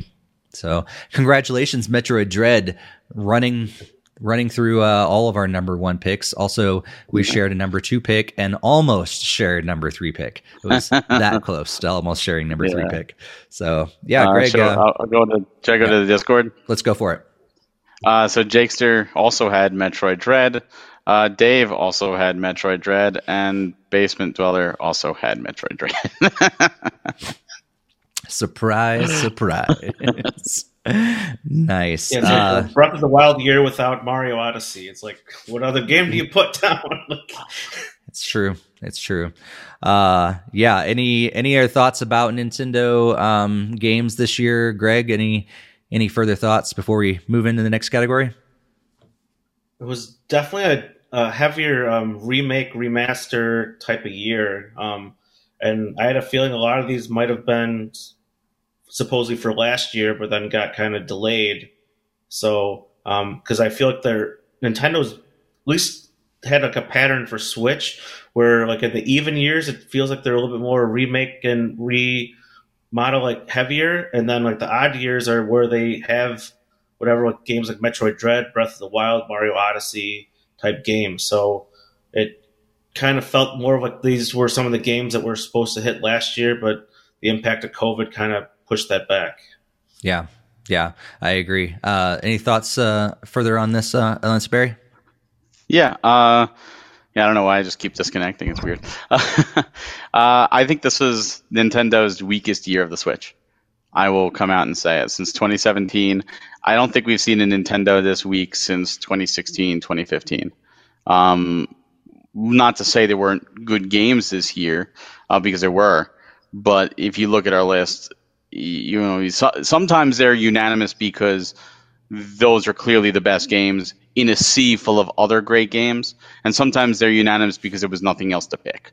And if you look at the original titles this year, Dread was original, WarioWare was original, new Pokemon Snap was original, Game Builder Garage was original.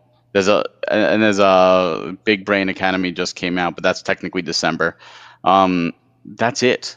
You know, Bowser's Fury was original, but it was tied with 3D World. Skyward Sword was not. Pokemon was not. Mario Party was original in the sense of it's a new package, but it's old stuff.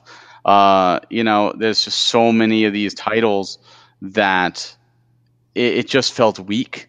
Mm. It, it it felt so weak, in fact, that I feel like they're ramping up for a comeback. But 2021 was just, in my opinion, the worst year for Nintendo on the Switch. Yeah, yeah, I agree with both what you guys have said. Um, lots of remakes, lots of things like that, and uh, yeah, not the not to Metroid Dread is as a bad game, but uh, but yeah, if it came out in a in a year with um, you know, maybe a, a, brand new, you know, Breath of the Wild sequel or an Odyssey sequel or something like that, then then we'd be competing for number one for sure. Um, doesn't mean it's a you know any less than a game but now we have some competition but this year it was it was as soon as i played metroid dread it was like yep this is nintendo's best game this year um, you know hands down because um, there wasn't much to compete with it um, this yeah. year and and uh, yeah. Jakester actually mentioned uh, Advance Wars, which was delayed, but that was also another remake. yeah. Exactly. Yeah. So hopefully we got some stuff on the on the horizon. Um, either you know some brand new games, new IP, new uh, you know uh, new new games rather than remakes, or maybe just you know Switch eight, uh, Switch two, or Pro, or whatever is coming out, and they're they're holding back because of that. Who knows? Uh, but uh, let's turn our attention away from Nintendo for a bit. Uh, let's actually move to the other world of video games that is outside the, uh, the little bubble of Nintendo. And uh, some of us have an opportunity to to play other games on other consoles, whether that be mobile or or Xbox, PlayStation, um, even Apple Arcade, uh, things like that that are out there. And uh, some of those games don't make their way to Nintendo consoles. So we just thought it'd be fun. Uh, we've been in, I think, the last couple of years, uh, just our, our, top games that are on other consoles, non Nintendo, um, and uh, just kind of go our top three picks for these as well. And uh, yeah, excited. This is this is something so varied usually because um, there's so many great games out there. There's we just put all of the other games in one category. Uh, so lots of great stuff out there. And uh, yeah, if you're interested in you know playing other games on other consoles, this is a category to pay attention to. Or if you're interested in you know what's out there, if you just play Nintendo but you have no idea else, what else is out there, um, this is a, a, category to pay attention to. So let's go with you first, Greg. Uh, number three for non Nintendo games think in some previous years I've usually had some variation of this, but this has been the series that almost always gets me to consider getting an Xbox, and that would be Halo Infinite. So I haven't really played the Halo game since Halo 2, but it really almost pushed me getting to the original Xbox. And when they keep adding the series, and it's like, oh, then I should get the 360, then I should get the Xbox One, get the Series X, and all this other stuff. So it's if I had like infinite amount of money and time, that would be definitely a game and the console I would pick up to enjoy. Number three, Halo Infinite. Nice, nice, solid number three pick. Uh, Greg or Barry, how about you for uh, number three? Well, the good news about my number three is that it is coming to Switch. Mm. Uh, it's just not coming to Switch uh, this year, and it's coming next year. Uh, but that is Life is Strange True Colors. Uh, I've fallen in love with the Life is Strange games. I think they're uh, that first game is one that everyone needs to play, and of course, it is coming to Switch next year, which is great. Uh, these are just really thought-provoking titles where you know you get to live in this world and you get certain special powers that lets you connect with characters and really make you have the decisions and, and the, the main point is it's all the characters. These are character games and there's there's some action but it's not action in the sense of like fast combat. It's all exploration action and and decision making and sometimes quick decision making but uh, true colors is not as strong as life is strange and it's it's not as strong as before the storm in my opinion and i put it on par around with life is strange too but it does tell a very somber tale leading to the mystery of what's going on in this small town and why are things being covered up and uh, the ability to read people's emotions. And some of this stuff just really pulled at my heart. Uh, like one character is going through dementia and you can see that and you have the, cho- the chance to tell her about something bad that's happened or not tell her and leave her in a world where she doesn't remember. And that really brought came home to me with my own grandmother. And to, those are the real decisions. Those are real life choices real tough choices not should i get the mushroom or the, the fire flower kind of deal. And uh, i think that's something that is unique to this series in, in a lot of ways and uh, absolutely worth experiencing and giving this a shot. And uh, you know, it's, it's, they're all connected but not connected at the same time. So it's one of those where you can jump into this game at this point. Um, they're just set in the same universe, but uh, you know, this is just one I do recommend. That's cool. That's cool. Yeah, I love the the cinematic kind of storytelling that, that they're able to do in, in games like that for sure. Um, and going in a completely different direction. Um, my number th- three pick is not cinematic whatsoever. Um, but it's a, it's a fantastic game that, uh, really tugs again on my, my childhood of playing the original flight simulator. Um, but, uh, now being able to play this brand new one on my, my Xbox is so gorgeous. And, uh, really the, the next best thing, from actually getting in an airplane and and going you know trying to actually fly it myself um and which you know is on my my list i would love to eventually own a plane and have a pilot's license um so uh yeah um, this is so great. It's so beautiful. And uh, if you are, if we're ever into flight sims at all, um, this really just just takes it up so many notches above uh, what they've done before. And uh, so cool that I can play it on my Xbox. I think when it first came out on PC, I was like, you know, that'd be really cool, but I don't have a high end gaming PC to to be able to run this thing. Um, but now being able to play it on my Xbox is is really awesome. And uh, yeah, takes number three for non Nintendo games uh, is Microsoft Flight Simulator. So let's move on into uh, number two, Greg. So as I was review, re-reviewing my trailer, I might have just pulled a Steve oops and um, picked a game that's actually coming out in December or just came out like a few days ago. So um, this one's actually Solar Ash. It was just like a game that I was looking through different lists and it looked like it would be really cool. It was just kind of like a dash and kind of slash game and it looked like a lot of fun. And then obviously I just realized now that it probably just came out at beginning of December. So, um, don't really have another pick to replace that. So number two, I'll stand by with a Solar Ash. Nice. It still works because December counts for next year's game of the year. So it didn't come out for Switch in 2021. That's true. Yeah. This this whole category is kind of uh, you know, just a it's an extra category anyhow. So we don't have to stick to uh, you know, hard rules on this one. yeah.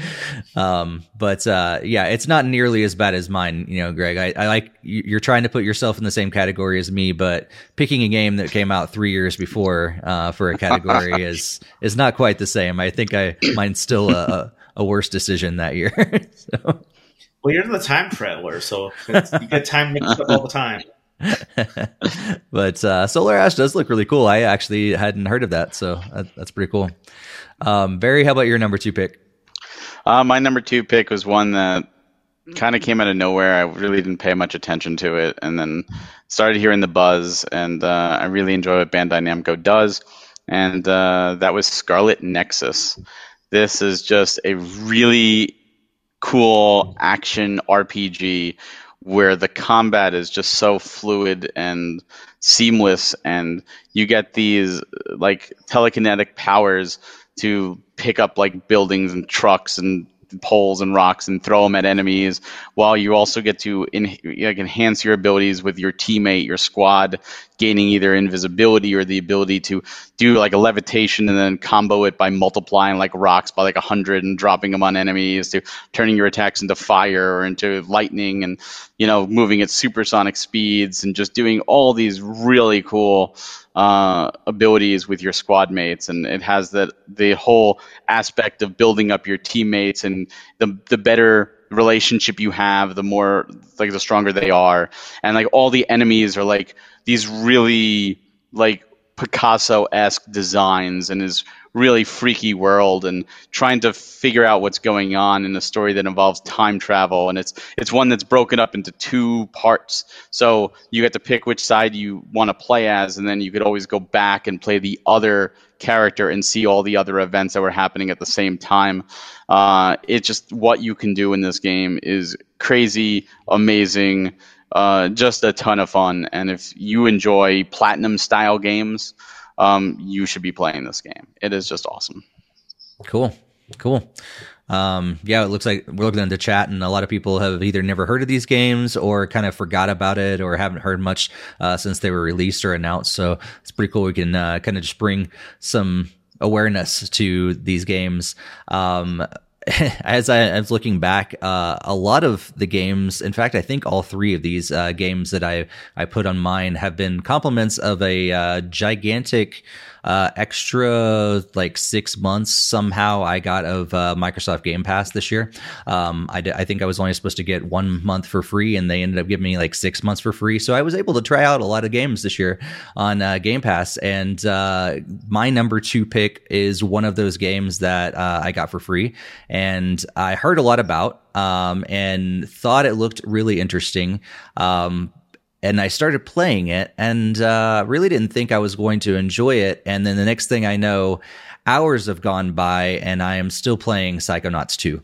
Um, and uh, yeah, just a, a, great action 3D like platformer kind of game, but there's puzzle elements in it as well. And you're able to dive into the minds of different people. I love how you're able to reconnect people's thoughts. So there's just these puzzles that you eventually get into where um, they have these thoughts that are thought bubbles, basically, and and it's basically if you if you think of the movie Inside Out, um, but kind of weird and strange um, and then more fleshed out. That's that's what Psychonauts two is is all about. And so, like, really able to jump in these things, and so they had these these thought bubbles, and you're able to like reconnect their thoughts. So, for instance, if they have two thoughts that make them hesitant about jumping into stuff themselves and they don't like they don't take risks but you need them to take a risk to further uh, the story along, you need to reconnect their thoughts to something else that would allow them to like be more open to taking risks. And uh, and you'll do that by jumping through these actual thought bubbles and uh, jumping from t- uh, different ones and connecting them in puzzle kind of form. Um, there's a lot of action uh, adventure in it as well. So it's not just puzzles. It's kind of a mix between the two. And uh, yeah I I really I found it surprising that I couldn't put it down. Um, and it's weird, it's strange. Um, so if you like that kind of stuff, but you do like the action adventure, but like that weird art style and strange uh, concepts, um, highly recommend Psychonauts 2. well, let's move into our number one picks and any uh, any uh, honorable mentions as well. And uh, let's first go to you, Greg. Um, this is one of the few categories I can't really have an honorable mention because I don't have I've never owned a PlayStation or Xbox, any of the older ones, to be honest. Not even like PlayStation 2 or the original Xbox. Um, this was just a game that I was just kind of looking for uh, other game, like fun games that I was just researching through best ones released in 2021. And this one really caught my attention, and that was um, Oddworld Soulstorm. So it looks like it's a 2D kind of Metroid like game and you're kind of going around exploring. There's like hordes of enemies that you gotta take down and stuff, and it really looked like a lot of fun to play. And I really hope a game like this would come to the Switch because it doesn't seem like it wouldn't be able to. But yeah, that was my number one pick. Oddworld Soul, Soulstorm. Nice, nice. I've heard a lot of good things about the Oddworld uh, series. I've never played it, but I've heard a lot of good things. And every time I see trailers and, and gameplay and stuff like that, it looks really good. Like they're doing a really yeah. great job with the animation uh, and everything. So yeah, that's really cool. Everything just looks so gorgeous in the trailer. They couldn't neglect that. yeah, absolutely. All right, Greg, or uh, sorry, Barry. I keep doing that over and over tonight. It's like I haven't known you guys for like five or six or ten or whatever years. Uh, we, gotta, we gotta do some math at some point. Like, actually, Greg just just celebrated your uh, your anniversary at Nintendo Fuse, didn't you? Ten years. You know that makes sense when I think about it. Again, I'm messing up with time. Like, of course we've I've known you guys for longer than five or six years. That that would not make sense at all if it's just been that long. It would if I time traveled, but but More yeah. confirmation that Steve is one. there we yep. go. I, am just a COVID brain. That's what I'm blaming it on. It's COVID brain. That's a real thing. Uh, well, well, you never know, Greg, with your choice because the other Oddworld games are on the Switch, so the Soulstorm could yeah, follow suit. I might need to start checking those out. So I do remember seeing that subtitle before. So yeah, there's three of them on the Switch, so you have choices. Um, so for me, I did have two honorable mentions. Uh, one was Steve's third pick, Microsoft Flight Simulator. Uh, just had a lot of fun with that. And the other one was uh, Forza Horizon 5, which I just barely dabbled into and uh, need to have more time to go more into it, but I've heard nothing but great things. Um, but my number one pick should be no surprise to anybody who knows me. Uh, it's Tales of Arise. I mean, the Tales of series is just a, a, phenomenal JRPG series going back to the Super Nintendo. I've loved every iteration of it. I play them, you know, it's like a like a holiday when they come out. I, I couldn't wait. In fact, my collector's edition got delayed, and I got mad at them and they sent us a code because I got delayed and then the code didn't work and I was extra mad because I, I couldn't play right away and the code just wasn't turned on yet. So then of course it did work. Uh, so I never even opened my physical because I just played it digitally because that's what I got for being delayed. But uh, it's just this is just an amazing story. Six great protagonists. There's no weak points in any of them. Uh, you got a really cool story between two worlds and one world conquering the other world and and just how each reacts to each other and the prejudice that goes on. The combat is fluid.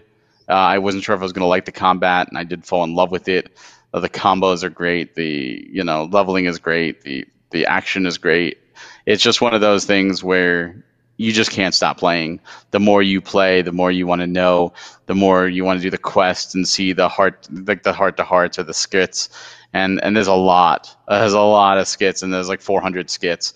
Uh, so there's a lot of character building and relationships between them all, and you know, it it just culminates in such a great uh, conclusion. And it's one of those rare games that actually has two different openings because the, like the first half of the game is one game and then the second half is another. And yeah, if you like JRPGs, just do yourself a favor and play this game. Tales of Arise is amazing. Nice, nice. Um, yeah, so uh, honorable mentions for me. I actually mentioned it earlier. Um, is one of those games that just snuck in.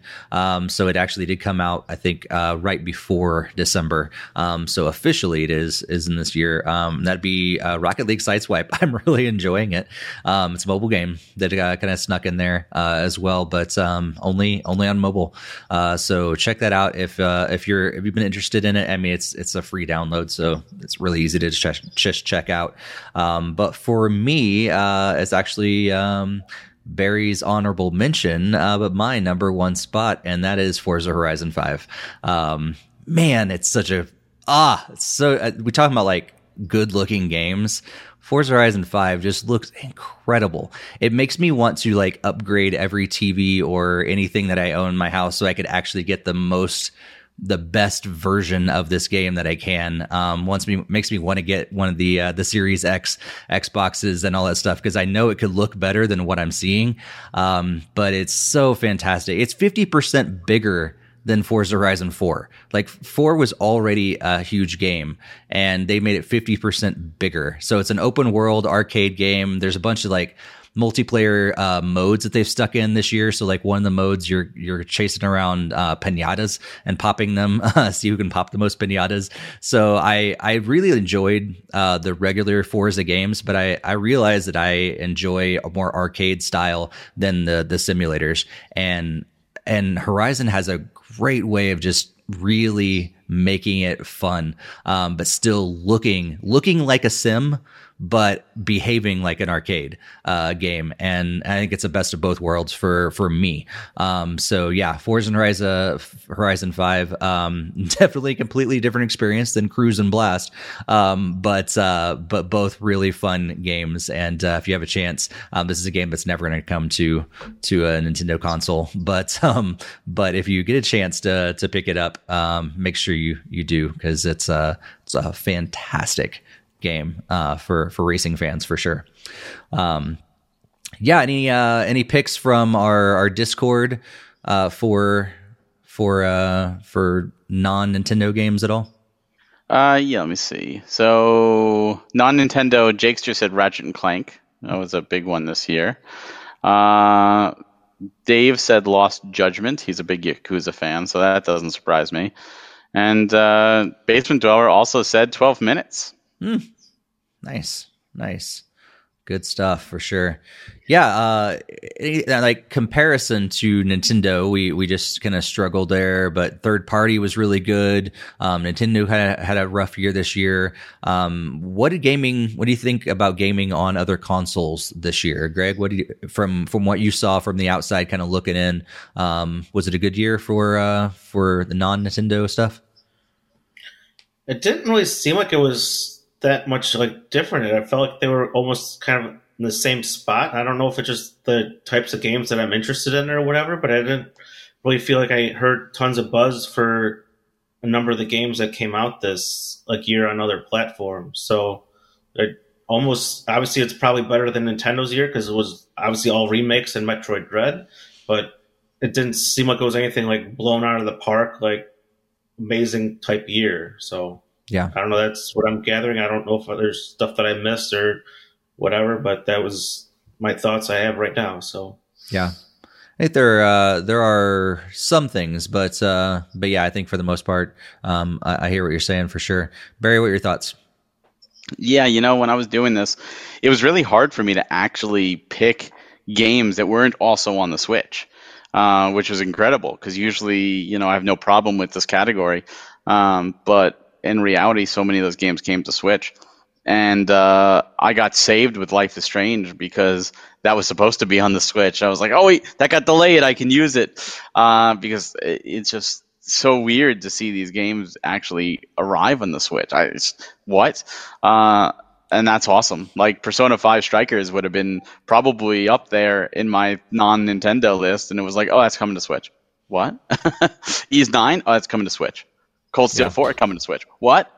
Wait a minute. Uh, you know, it's amazing to see some of these titles actually hit the Switch, and more and more are doing so. Uh, I don't know if that trend's going to continue as we move more into the PS5 Series X uh, territory. However, uh, mentioning Oddworld, um, that could have made it onto the Switch with some compromise. Uh, I guess they just didn't feel it was worth the the effort or energy to do that. But I, I think we'll see. But even even that being said, it was still a great year overall for for gaming. And like I said, it, it was hard for me to pick those categories because a lot of those were on the Switch.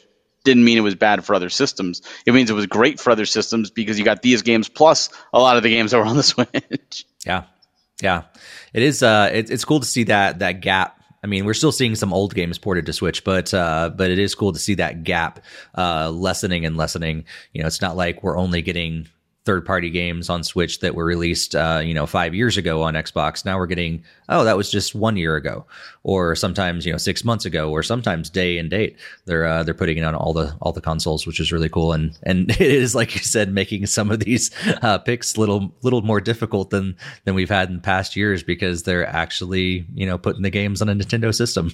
which is surprising.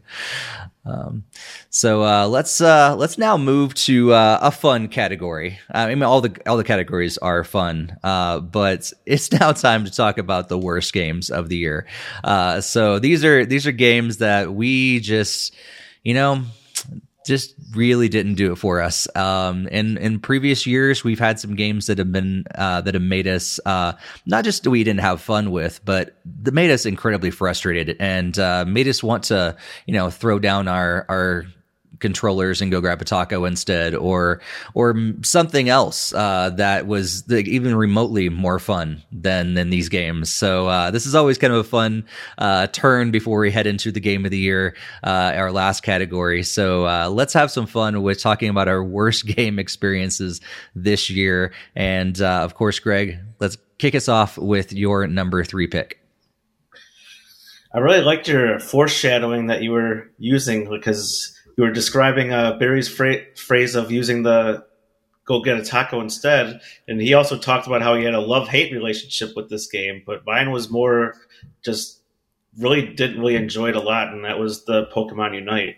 Um, I'm not a huge fan of like MOBA games on Switch. I'd rather just have it on mobile. And yes, it's on mobile, but it's um, as Barry said, like you sometimes paired with these incompetent people that don't know how to play the game, and that is very frustrating for a game that you're supposed to enjoy with other people. So I didn't really have anyone else to really play it with, and I know my daughter was really struggling as well because like she was not doing the being the best player in her team, but that she was also getting creamed because other players were dropping out of that as well. So um, it, I feel really feel that they need to fix that balance, or at least make the AI that replaces them like actually like play the game because it feels very unplayable when you have at least one person that's out. But yeah, that was my number three pick, Pokemon Unite. You know, it was really, really funny when I saw that come through. I'm like, that's that's great that uh, one game ended up on one person's best of the year and one the same game ended up on one person's worst of the year. That's that's awesome because uh, we have we all have three different perspectives, and uh, hopefully you guys appreciate that uh, about the podcast is is that we uh, we come at things from uh, from three different perspectives, so which is great. Um, yeah, Barry, uh, what's your number two pick for or sorry number three pick for number worst three. of the year? Oh, and we lost Barry. Just when it's time for him to talk, he's like, you know, I'm out of here. I'm I'm I'm done with Greg making fun of my uh, my picks for the third best game of the year, and, uh, and you know, he gets he gets a little upset. He went to go grab that taco. Exactly. he's like, I'm done yes, with this. I heard you. I'm going to grab the taco. it just, as I was talking, it just like disconnect. I'm like, are you serious? Uh, as I was saying before the thing decided to rudely interrupt me, uh, my number three pick for worst game of the year goes to Silver Falls Episode Prelude. This is a horror style third person game that just it feels like it tries to be extra ambitious and and I feel the developer had a lot of ideas that they wanted to do but the game is and and they they apparently described it as intentionally dark. I hate dark games, and I'm not talking dark as in like oh it's a little spooky. Like it's just really hard to see anything. It's nighttime. It's foggy. Everything is black. Uh, it, it just you can't see anything. And then you got these texts where these people are trying to tell the story in text, and they're just popping up nonsensically, and you you, you don't know where you're going, and it just it just didn't work for me, and I wasn't feeling the story. I wasn't feeling anything. I was just getting lost and frustrated. And uh, I, I, I hate to rag on somebody's passion because you could tell somebody was so passionate about this. They called this episode Prelude because they clearly have more plans to go further. And I hope they do. I hope they go and make 100 games and they all uh, enjoy, you know, and people enjoy this guy's creations. But for me, uh, I checked out. I just couldn't do it anymore. Hmm. Yeah, that that looks that looks bad. Um, maybe maybe by the time the uh, first episode comes out, it becomes daylight or something. Um, man, I'm glad. It looks like uh, Kevin also, uh, you know, um, agrees with you. and said he he got a code and did not enjoy it at all. Um, so yeah, thanks for taking one up for the team there, Barry. Uh, um, my my third pick uh, is not a horrible game. Um, but it's also not a game I I really enjoyed. I thought it would be something that I would enjoy, um, but uh, not so much. And that's uh, Tanuki Justice. Um, and and it's a game that actually does get praised by some people. Um, but I think it's just it falls in that that small niche of, of people that really just want to put themselves through some punishment, and uh, that wasn't me. Um, and there there's a difficulty there, but I think it's also made uh, extra difficult because some of the the weapons and stuff just don't stretch very far. Don't they don't shoot across the whole screen, um, and it really needs spot on controls and you really just can't get that kind of spot on controls i think from from a switch controllers that's part of that part of this frustration is because of of the switch controller um, but i think that's just the kind of the game that you really need. And uh, yeah so tanuki justice uh, number three. It's not a horrible game but it's really i did not enjoy it at all. So that's uh third worst game of uh, for me. Um, Greg, let's uh, let's move into number two. I know this might be kind of a surprise to some, and it's actually more just about the way that it was done that I had to put this on the list. But um, it's actually the N64 online application. So not only do I feel like that it's very overpriced, and I also feel like the games haven't really been as good of quality. There's all sorts of issues like with trying to detect like the save pack from the controller and like Mario Kart 64 and all sorts of these other issues that people have been reporting on and Nintendo's just like, "Oh, well, I guess we like hearing from our fans and if we see the need to make improvements then we will." So it's like it's not really an admission that they'll actually fix it and it's a shame because this is something I was really looking forward to is having N64 games playable on the Switch, and that's very heartening or disheartening for me to have this on this kind of list. But that was my number two, the Nintendo um, Switch N64 online app. Mm, yeah, yeah. It's uh, it's an unfortunate pick, but I, I hear you, Greg, for sure. Uh, number two for you, Barry. Yeah, about that uh, save thing with Mario Kart, I, that was like that on the Wii Virtual Console as well. Uh, I don't think Nintendo's gonna repatch old games like that for for small issues. It's pretty much just playing the ROM. So uh, you know, asking them to do something like that is uh, let's let them fix online stuff before they worry about that. Um, but yeah, that definitely I hear you there. Uh, my number two is a game that I actually had high hopes for. Uh, it was part of the Summer Games Fest. It was showing off a cool music video with Weezer, and Weezer was in the game. I'm like, what? This looks awesome. What's this? Tony Hawk with with boats? Sign me up. And that game is Wavebreak, and that game is terrible. like just terrible it like it tries to do these really cool things and it fails so spectacularly. The camera is ass, the control is ass. You can get out of the the boat and you have a gun for some reason, and you can just shoot for for shooting's sake. I mean, it's got the Tony Hawk checklist, the hidden tape, and the get the letters and all that stuff.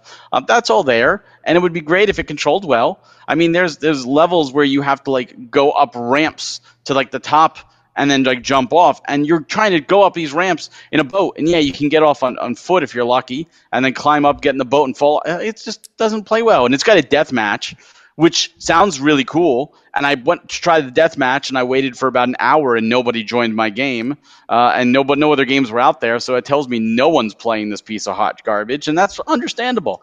But there is a Weezer level where there's Weezer in bear cost like they're they're as bears and they're playing on the concert and they're playing their one song that they put on the track and you can ride around it and get clipped and fall into pits and uh, it's just bad and it has so much promise but it's just bad. Don't uh, play this uh, game. that's fantastic. Um, but you know i think uh, i saw on there that it's the it's the um something uh was it the death stranding or something of, of wave racing though? I mean didn't that make it good? Play it play it for yourself. Let, us see yeah. what you think it's garbage uh, my number uh, two pick is actually uh, a game that we talked about recently on a podcast, and uh, that is Crisis Wing. Um, man, I like shmups a lot, but uh, I did not like this game. Um, and I've talked about it, like I said on a previous podcast. It was, uh, you know, I think it there's so much potential there, but I really did uh, not enjoy playing it. It's uh, there's there's certain aspects that the the difficulty just ramps up so much uh, so quick that there's no way that you can actually uh, like get through the game without dying. I think that's it's literally impossible to do that. And even though there are unlimited continues, I still did not beat the game because I wanted to put it down and grab a taco instead. Uh, so, um, yeah, did not enjoy it whatsoever. It's not a horrible game, but it definitely was one of those that I only played it because we needed to review it. And uh, I wanted to put it down after three minutes, and I decided to give it maybe 15, 20 minutes because I knew I needed to. Um, but uh, did not enjoy it at all. Um, so unfortunately, Crisis Wing is is number two. So let's move into uh, number one territory. So this is the worst game uh, for us this year, uh, and any dishonor- dishonorable mentions you can also throw in there uh, as well before you give your number one pick. Go for it, Greg. Um, yeah, I didn't have any dishonorable mentions this time around, and um, unfortunately, this was a game that me and Barry again did a review on earlier this year. Um, it was one that's not quite my cup of tea, but I understand that other people may actually like this game, and that's um, long ago a puzzle tale. So it's kind of like that ice block moving type puzzle where you have to kind of solve it, and then if you don't get it after like 40 minutes, then it actually gives you the answer. And that I feel like that was kind of a big downside to forcing you to try slightly different things and not make the actual progress to get there. So um, I was not super impressed with like the ice block type puzzles. And I mean, the story was pretty fun and goofy, but the gameplay was just kind of um, dull and repetitive and was honestly kind of not, like I was saying, not really the game for me. So that was my number one pick, Puzzle Tale. All right. All right. That's uh, really interesting because I really enjoyed that game. See? but hey, like I said, perspectives are different, which is awesome. Uh, Barry, how about you for number one? Uh, I did have a couple dishonorable mentions. I also put Crisis Wing as a dishonorable mention. It, it didn't hit my top three, but like you, I played it more for the review. Uh, I didn't finish it. I got farther than you did, but it just became a war of attrition of can I get to the next checkpoint by using up all my bombs and, and lives and hope I can just do that. And it, that's no longer the game I was expecting to play. Uh, and I also put, which I'm sure Jake's is probably expecting to be my number one, but I put Balan Wonderworld as a dishonorable mention. Um, I had high hopes for this game, and I, I, think this is my most disappointing game of the year because I did have high hopes for it, and I was really excited for it, but it just fell flat, and the demo made me want to, you know, just hurt people. it was just bad. Um, but it didn't hit my top three, um, and that says a lot about my top three. Uh, but my number one game, or the worst game of this year, is a game called Art of Rally. This is a game that was, I believe, done by the Internal Drift uh, developer. Uh, I'm not a huge Rally fan, but this game is so simplistic in terms of its graphics. It's it's insulting, I think, to see on the Switch. And I can get it if it was stylistic. The people look like toothpicks. They're literally aligned with a colored block head, and that's it. Like the game um, of life like the game of life. It, it, it, if and if it played well, I could forgive that as a stylistic choice. But it doesn't. It plays like ass. You fly off the track, and then it pen, uh, penalizes you. You got to go back on the track. And even if you're trying to do like little shortcuts, it doesn't matter. And then they try to do some open world things where there's stuff to collect, and I get that. That's super ambitious. But I'd rather them focus on playing it well, like having the control well, and then maybe make it look, I don't know, like not a th- like an early 3DO Atari Jaguar game. Um, that's just my hope, my wish. I don't know. It wasn't for me. I know some people love it, and I don't want to rag on those people because you would like what you like. But for me, this game was terrible. Yeah. It was just bad. Yeah, it's interesting that uh, that some of the you know some of the retro you know art looks good and some not so much. And uh, I think that maybe falls in that category of please don't remake that stuff. oh, well, let's uh, move into my uh, number one uh, worst game of the year. And um, unlike Barry, who put it as a dishonorable mention, uh, it's my number one worst game of the year, and that is Balan Wonderworld. Um, so, Jakester, you're welcome. Uh, this was a horrible game, uh, and with so much promise. And I just, uh, it made Barry want to hurt someone and made me want to throw up. Um, bad camera control was just, oh, so bad. And then bad controls on top of that. One button for everything. That's just, that's horrible. That's like, you know, like what Barry said about one game, like going back into like graphic style of, of a 3DO. Let's go back into the, the control style of the uh, Atari 2600 with one. In fact, didn't the 2600 have two buttons? Um, so we just had one no, button on this. One. We just one. one. Okay. And so like, yeah, it was just bad controls, bad camera, bad story. It was just not in, in exciting for me at all. I was confused at what was going on. Um, I I really like it was I found it nearly impossible to to make it um to to think of actually anything good about this game like except for it was The it's music is pretty good. it- it's okay. That is a good point. The music's good. The graphics I thought were going to be good, and they turned out to be bad too. Like it had so much potential. Like, yeah, um, not nearly maybe as, as bad of, of graphics as as Barry's number one pick, but uh, still, yeah, it was not good. The music is probably the only redeeming uh, piece of that game, and just just get the soundtrack and just enjoy the music without the gameplay. Um, so that's that's my number one pick, uh, and I never want to touch that game again. Uh, all right, uh, mean, so yeah, any I'm not going to be the one going out to buy it, but I actually didn't think it was that that bad. But Mm. it's It's super cheap now if you want to give it a shot. It's true, it's true, and I would uh, recommend playing the demo if it's still available. if it's still I available. have I, the don't demo, know. and I yeah, I mean the one button thing was really awful. I definitely agree with that, but um, definitely needed to use other buttons that when you have like seven or eight of them available. Right, right. Uh, do we have any picks uh, for worst game of the year in the in Discord at all? Yeah, so we've got um, Jakester put Balan Wonderworld, big surprise. Uh, Dave put uh, WarioWare Get It Together. Uh, said looking back on the new WarioWare, it was kind of disappointing coming from the last one on the 3DS. This one lacked a lot of the extra charming stuff the series usually has. And Basement Dweller said Balan Wonderworld. Yeah, yeah. Uh, Jakester also put in the chat that uh, also weird worlds with stuff that disappears when you get close to it. Yeah, yeah. It's like, yeah, it, it may look better than like a, a 3DO game, but it behaved very much similar to to something like that as well. It's it's weird. And Andy said that the demo was removed as well. Um, they don't want people to know how bad it is without paying for it, I guess. Um, but uh, yeah. And any thoughts about uh, the worst games this year, uh, just in general? Greg, you got anything?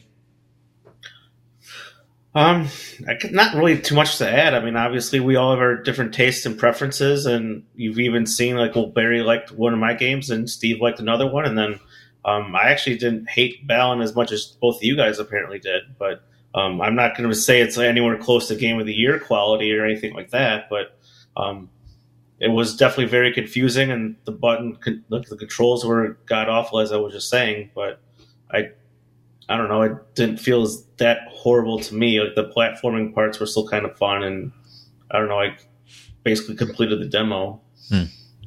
Yeah. Barry, any thoughts? I mean, every year has bad games, right? I think this year had a lot of potential with games, and I think you saw that with all of our picks, or at least the majority of our picks. We mentioned about the potential being better. I mean, Greg put Pokemon Unite. I like I love Pokemon Unite, uh, and you felt the potential was should have been better, and you're probably right. There there could definitely do more to that game. Um, you know, I talked about Wave Break, how that had huge potential coming in with with you know getting the spending the money to get Weezer in there. I mean that can't be cheap, especially licensing the music and it being ass. And of course, Balan Wonderworld was the biggest disappointment with with all that Yuji Naka, Square Enix. Like this is going to be amazing, and it's terrible. Uh, so I think. I think that's the moral of 2021 is that the worst games aren't necessarily the worst games because they're just bad. It's it's more that they had a lot of potential and they just failed to meet that. But the ambition was there. There is very much ambition there in all of these games. I think I think you know even Crisis Wing, uh, you know there there was ambition to be a good shooter. It, it just failed to meet those expectations. Silver Falls was very ambitious from a small team. I think maybe even was one guy. It just failed to meet those expectations. Uh, and and I think that's just I think uh, think uh, puzzle the one you picked uh, long ago that was uh, I think one guy too. Um, again, you know, it, not every game's for everybody. So I think as long as there's ambition out there, we're going to get some great games. But there, we're also going to get some games that are just too big for their own good or too lofty for their own good, and they are going to fall on their face. Uh, but we need those bad games to appreciate the good ones. It's true. So in in summary, we're not mad. We're just disappointed. yeah, exactly. Um, we yeah, expected yeah. better of these games, which is really 2021 as a whole. You know, we we really thought it was going to be so much better than 2020, and we're really just disappointed that it fell short. so, Greg, any, you, yeah, you I mean, say? yeah, that was basically what I was saying. I mean, I understand that the tastes are not there for everybody, and people like different games, and that's everyone can have completely different lists for different reasons. So there's gonna be some people that don't like Metroid Dread because it's sixty dollars for an eight-hour game. So it's like there's all sorts of people that have their own opinions on stuff, and there's some not really a wrong one to have most of the time, unless you can't really defend it. Yeah. Yeah.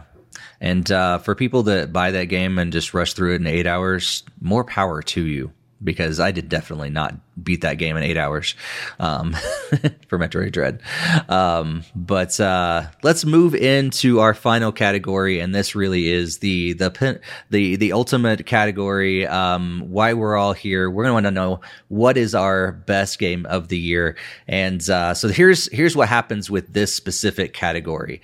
Um, other categories are are kind of factored in a little bit, but this is really the the key category um, of our top Switch games of the year. So everything included uh, into one top three list from each of us. And uh, these are actually then categorized or uh, uh, counted together and points given to each of them based on where they fall into our uh, over overall list. And then we will award the top three uh, collective uh, at the end of this category. So we'll jump into to this. Uh, some, uh, actually, all of these games, uh, I'll just say um, that we're going to be mentioning are all repeats um, because they did fall into other categories. Like if they showed up on this list and they weren't mentioned before, that is a that's a big mistake on our behalf um, because these games are all mentioned before. That's why they're on this final list for us. So we'll spend a little less time uh, talking about each game this time because we've you've already heard us um, divulge all of our, our thoughts on on them. But uh, but yeah, we'll go through just like their other categories: third, second, first, and then uh, at the end of all that, um, after we you know consult what you guys have thought, uh, we'll give you our our top three picks overall. So uh, let's jump into the number three pick overall for Switch, and uh, go to you first, Greg. This one was a little bit harder to pick for me, at least. Um, so I went with one that really honestly surprised me that how much I actually enjoyed it, and that was actually Cruis'n Blast. So that was my number three pick, and I thought that was well earned because I had a lot of fun playing it, and still looking forward to playing it some more, especially with my daughter that really looks trying to help me hunt down the keys and get first place. Nice, nice. Cruis'n Blast moving into number three spot for Greg. And uh, we'll keep on moving through number threes. Uh, going to you next, uh, Barry. Another surprise, like you said, uh, this year definitely had surprises. And going in to this year, this was not even on my radar. I had no idea this game existed. And that was Shadowverse Champions Battle. Uh, as just somebody who loved Magic growing up when Magic first came out, and it absorbed me for a good five, six years of my life. Uh, just to be able to kind of get back into that, Magic is so so grandiose now. I, I wouldn't even know where to begin. Uh, so this was like getting to start fresh, and uh, just to have that experience again, it was like being back in high school, and I absolutely loved it. And uh, yeah, I could just sing this game praises all day. It just it really surprised me.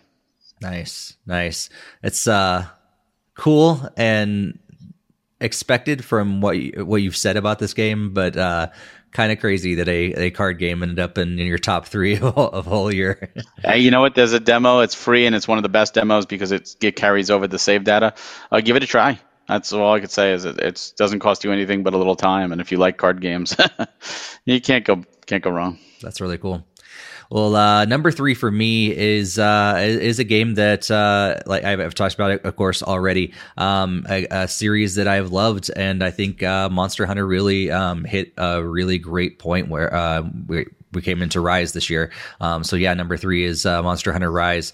Really takes that Monster Hunter style, but uh, makes it a little more accessible, which is I think really important, so that more people can get into the game. Um, but adding extra features, it's even, even bigger game than before, and uh, and I really like to have the idea of having a fully fleshed out Monster Hunter to be able to take on the go. Like we've had DS and 3DS games before, but they're smaller. I mean, it's still a big game, but it's smaller. Um, but to be able to have the full uh, Monster Hunter experience on the go with like solo campaigns, but uh, multiplayer is where that game is at, um, and it's really cool uh, to have that um, on the Switch. So Monster Hunter Rise uh, falls into the number three category, uh, or number three spot for me for Game of the Year. Let's move on to number two, Greg. Well, this one was obviously still another hard one, but obviously with having the a number two pick is my number three, then it kind of is more fitting that the number one should be this number two, and that's Bravely Default two. Um, I really enjoy this series so much, and I'm very pained that I have not played this game as much as I should have. So that's definitely gonna be on my list as we go into the new years to try to beat this game as well. Nice, nice, and uh, lots of demos out on the uh, mm-hmm. the shop. They keep releasing more and more demos, so lots of opportunity to uh, check this game out. Even if you uh, you know not sure if you want to go in and, and jump in and buy the whole thing, um, there's there's always I feel like they're always releasing a, a new demo out for Bravely Default 2. So that's cool. Uh, let's move into uh, number two for you, Barry.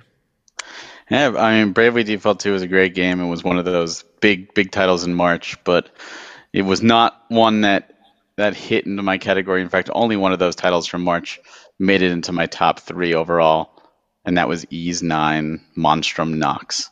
Just just going across the city, the the action, the the story, the dungeons, the the characters, the the dialogue. It just it's so awesome and the, the twists and turns that come they had me by surprise and when you when you write stuff you know it's very hard to be surprised because you start seeing tropes coming you see twists coming uh, you expect certain things. And uh, this game it took me by surprise. I did not expect the twist that they were going to do.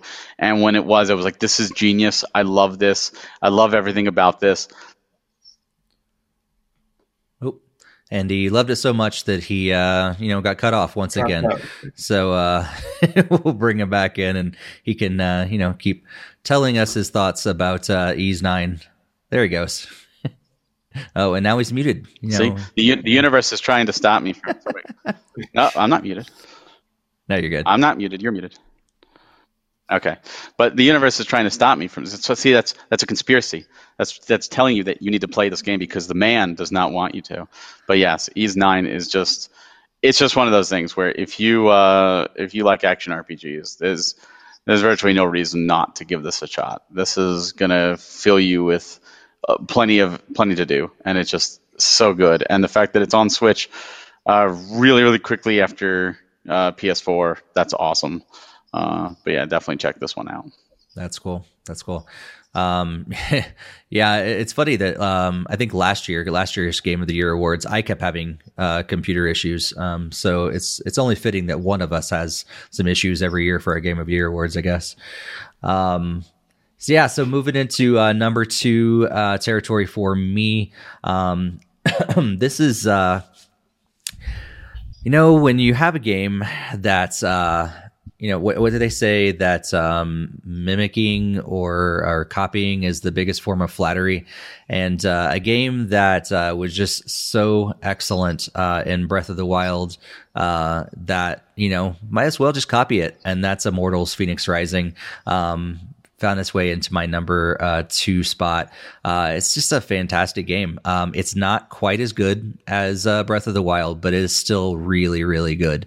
And um, you know, if uh, if if it was last year, it probably would have made its way, you know, into uh, some some top places there. And uh, I wasn't sure how this year was going to go.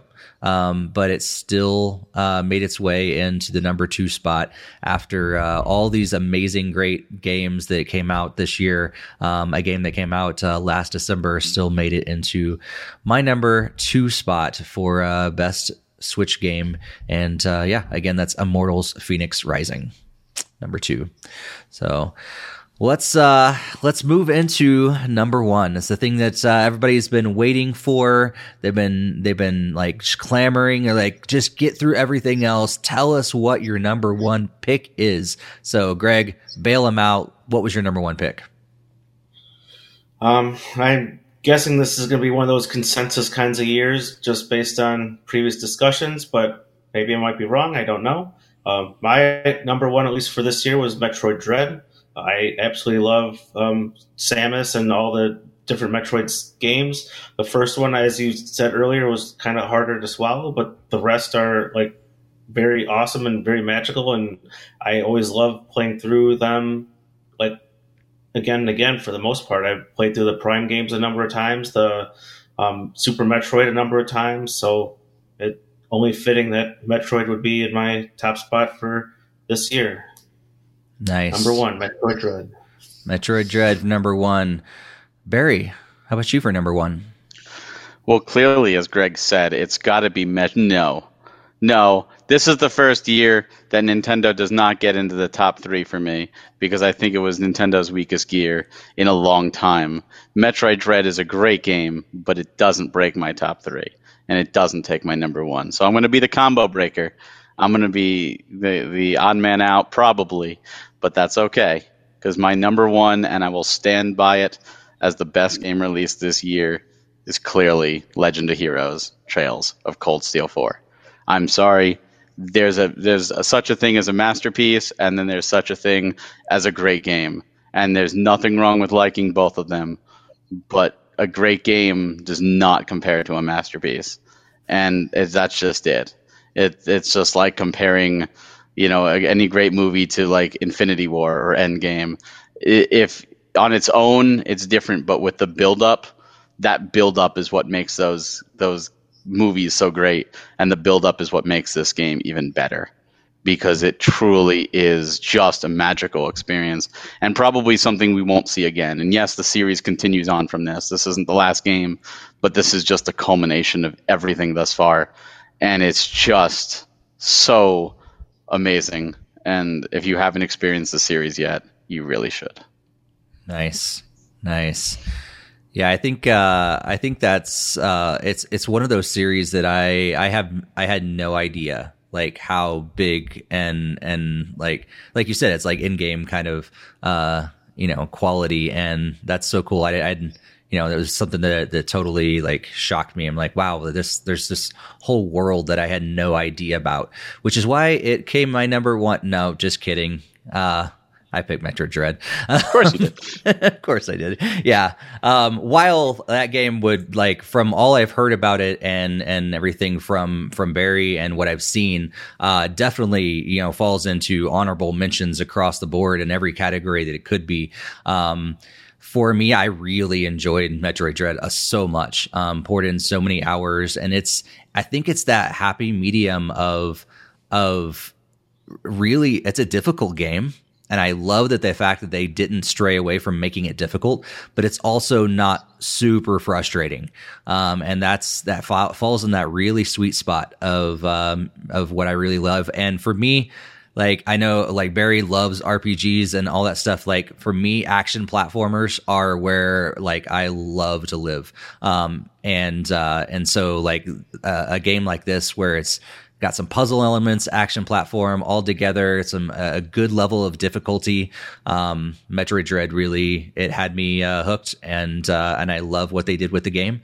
And uh, yeah, there's it's not a perfect game, but uh, but yeah, it was enough to really uh, to take my number number one spot. So so all great games, but uh, but yeah, that was that was my number one.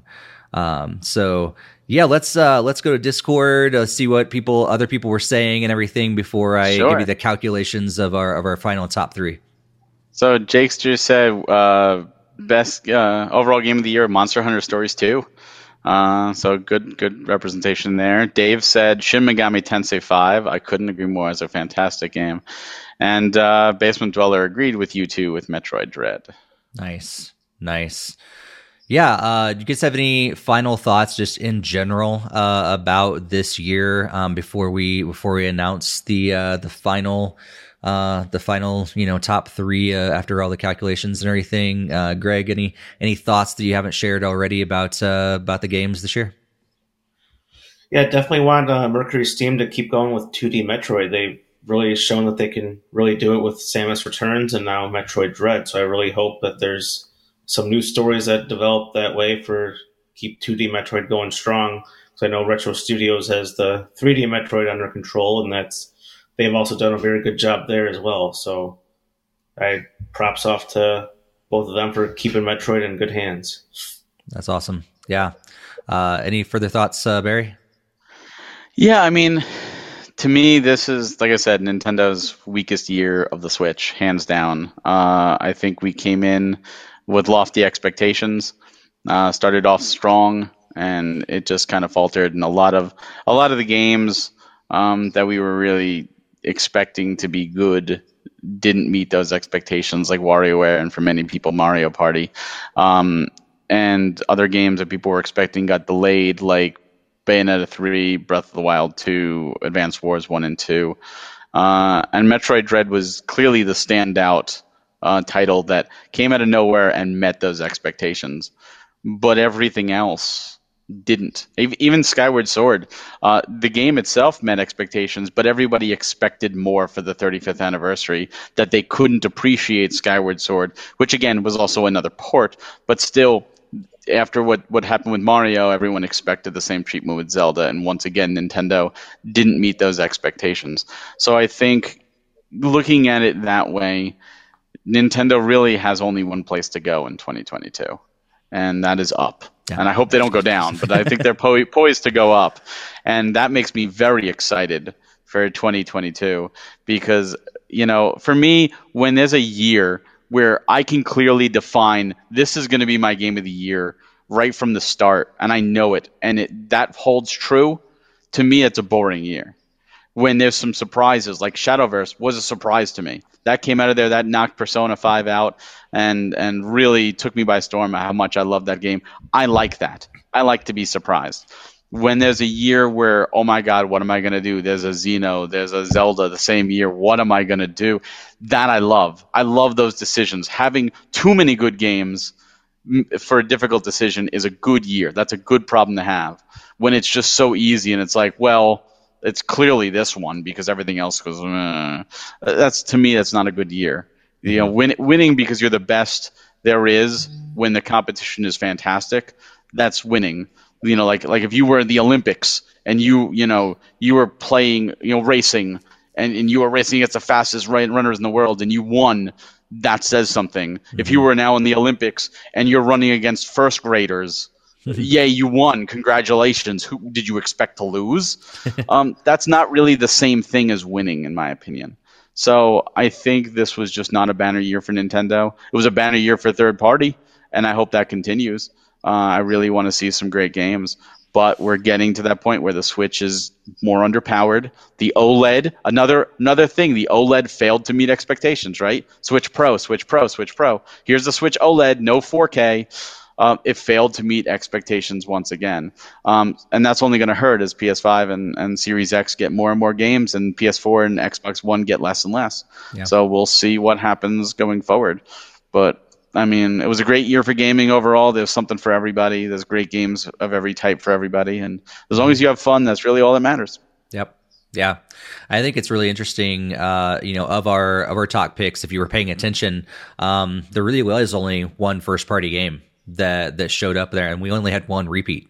um, which is which is interesting. There are so many different par- uh, picks, and there are almost all third party games, um, with the exception uh, of one, like that we just kept. You know, we we saw so many other times, and that's not that's not the case in previous years. You know, we we've had other years where it has been dominated by Mario and Zelda and you know something else, Pikmin or something like that, and that's just an easy pick. And like it's it's hard to pick the number one game, but it's really cool to see a lot of third parties and a lot of indies like really rising up to meet the the gap that Nintendo left this year and uh, and that's that's really exciting and hoping that uh, we continue to see that even when Prime Four and the Breath of the Wild sequel and you know whatever the next Mario comes out, all those different things are you know uh, uh, what's the the game um, uh, Squid Game, Splatoon three, you know all those different games come out like um, you know it'd be it's I hope that we continue to see great third party support and great indie indie support as well. So um, Kevin's calling for Switch Pro in 2022. We'll see what happens. So, well, without further delay, uh, we want to let you know what our, our the calculations came together uh, to pick our top three overall. So this is collectively uh, you've heard our individual picks, but collectively, this is what Nintendo Fuse is saying. These are our top three games of the year for 2021. So that, of course, that includes December 2022 or 2020 all the way through November of 2021. And Not December uh, 2022 already. no, I, again, I'm time traveling. Just just expect that from me. Um, it's a good thing we're taking like a month break because I I'm losing it. Um, uh, but uh, number three spot was tough to pick. Uh, so as I alluded to earlier, as we uh, were uh, calculating these. So basically, how this works is that um, a number one pick in the game of the year gets three points, a number two pick gets two points, and a number one pick or number three pick gets one point. So it's kind of reversed. Um, so you still want more points. And uh, this number three pick, we had to, there was like a three way tie. And so I had to go back to previous lists. Uh, so like the the AAA games and Nintendo games, the uh, the indie games and stuff to see if uh, how many times it was mentioned in other lists and at what spot in order to calculate our third place uh, one. So just letting you know, it was a tight pick, but uh, number three went to Immortals Fenyx Rising. So number three is uh, our game of the year is Immortals Fenyx Rising. Number two uh, went to the Legend of Heroes Trails of Cold Steel 4. So, number two pick overall. And uh, the number one, not a huge surprise to anyone, went to Metroid Dread. Uh, so, our best game overall for uh, for Nintendo Fuse is Metroid Dread, but Trails of Cold Steel 4 up there for number two, and Immortals Fenyx Rising for number three. That's not a bad selection of games for this year. Um, so collectively, that's uh, that's what we're putting forward together.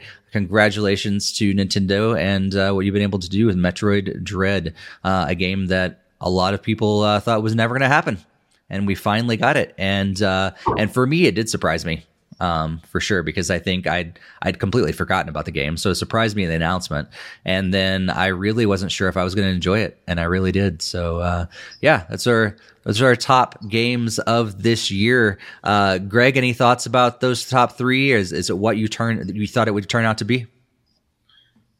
Yeah, I kind of figured. Um, I wasn't sure how Barry was going to go with Metroid Dread or not. I was more kind of surprised, considering you guys had a really good chat about it, but.